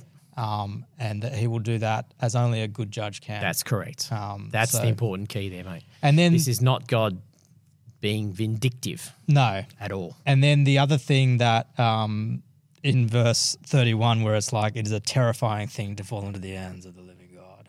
Um, Sounds very hellfire and brimstone-ish, doesn't it, it? it does. And so I looked into that a little bit again, this whole idea of terrifying and fearful. Um, and it, it's sort of what I took away from what I had read, but feel free to push back. It was like this whole idea of, um, again, um, fear of the Lord, not fear as in trembling out of like this God's going to kill me kind of fear, but more respect and a fear of the Lord is the beginning of wisdom type thing. That that whole idea. I think that fits with the context of Hebrews. Yeah. And the word really, it seems, is talking about a withdrawal in fear Yep. or separating yourself. Yep. So when we withdraw and we separate ourselves from God, sorry, I'm pulling away from the microphone, um, that is, uh, what does it say? A terrible thing. A terrible thing, a Yes. terrifying thing. yes, absolutely. To separate yourself from God That works for me. and, and to, um, And let's put it withdraw back. yourself So from let's God. put that back in its context. He's writing. The, the writer is writing to a people Hmm. who are chu who are contemplating turning back on Jesus, Yep. going back to the old way because of the fear of persecution. right. So if we put it back in its context, Yeah. he's, he's going. That's a terrible thing to do. Why would you want to Hmm. Yeah, do that? yeah, yeah, yeah, yeah. Why would you want to turn your back on the goodness and the Yeah. grace of God that has the power to set you free and all this stuff that we've just Hmm. done? Why would you turn your back on that? That would be a dumb thing to do. Yeah, yeah, you would be yeah. throwing yourself. You would be. You would be. Tra- well, it says trampling Jesus under his Hmm. under your feet.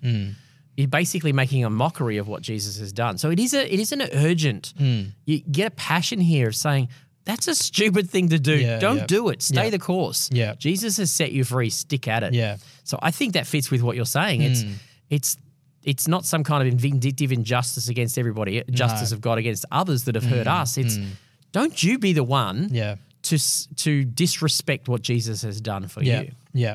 And withdraw yourself. and withdraw from yourself him. from that. Yeah. And if yeah. you do, all that's left is going to be judgment. Yeah. Because what he's saying is if Jesus is your offer of grace, Hmm. and if you withdraw yourself from your offer of grace, what there's nothing left for you except judgment. Hmm. Because because God is a just judge and he will right every wrong. Hmm. I think that this is where the mercy of God, the compassion and the grace of God comes in, is when we throw ourselves at Jesus' feet, he offers us compassion and Hmm. Yeah. grace. Why would you he would say, why would you miss pass up the option for grace? Without grace, there's nothing left but judgment. Hmm. Yeah. Yeah. Yeah. Yeah. Yeah. Good I one. think that's what he's saying. Love it. Yeah. That's all I had. Mate, that's awesome. That's enough. Love the way you think. That's enough, you reckon? Well, unless What you are got we others- doing? We're doing it uh, probably about, I don't know, probably two and a half hours or something like that. It's Short, about and, short and sweet. short. No, it's about the normal length for most of them these days. But yeah, I mean, have you got anything you want to kind of? nah, pull out? mate, that's fine. I've had a lot of fun.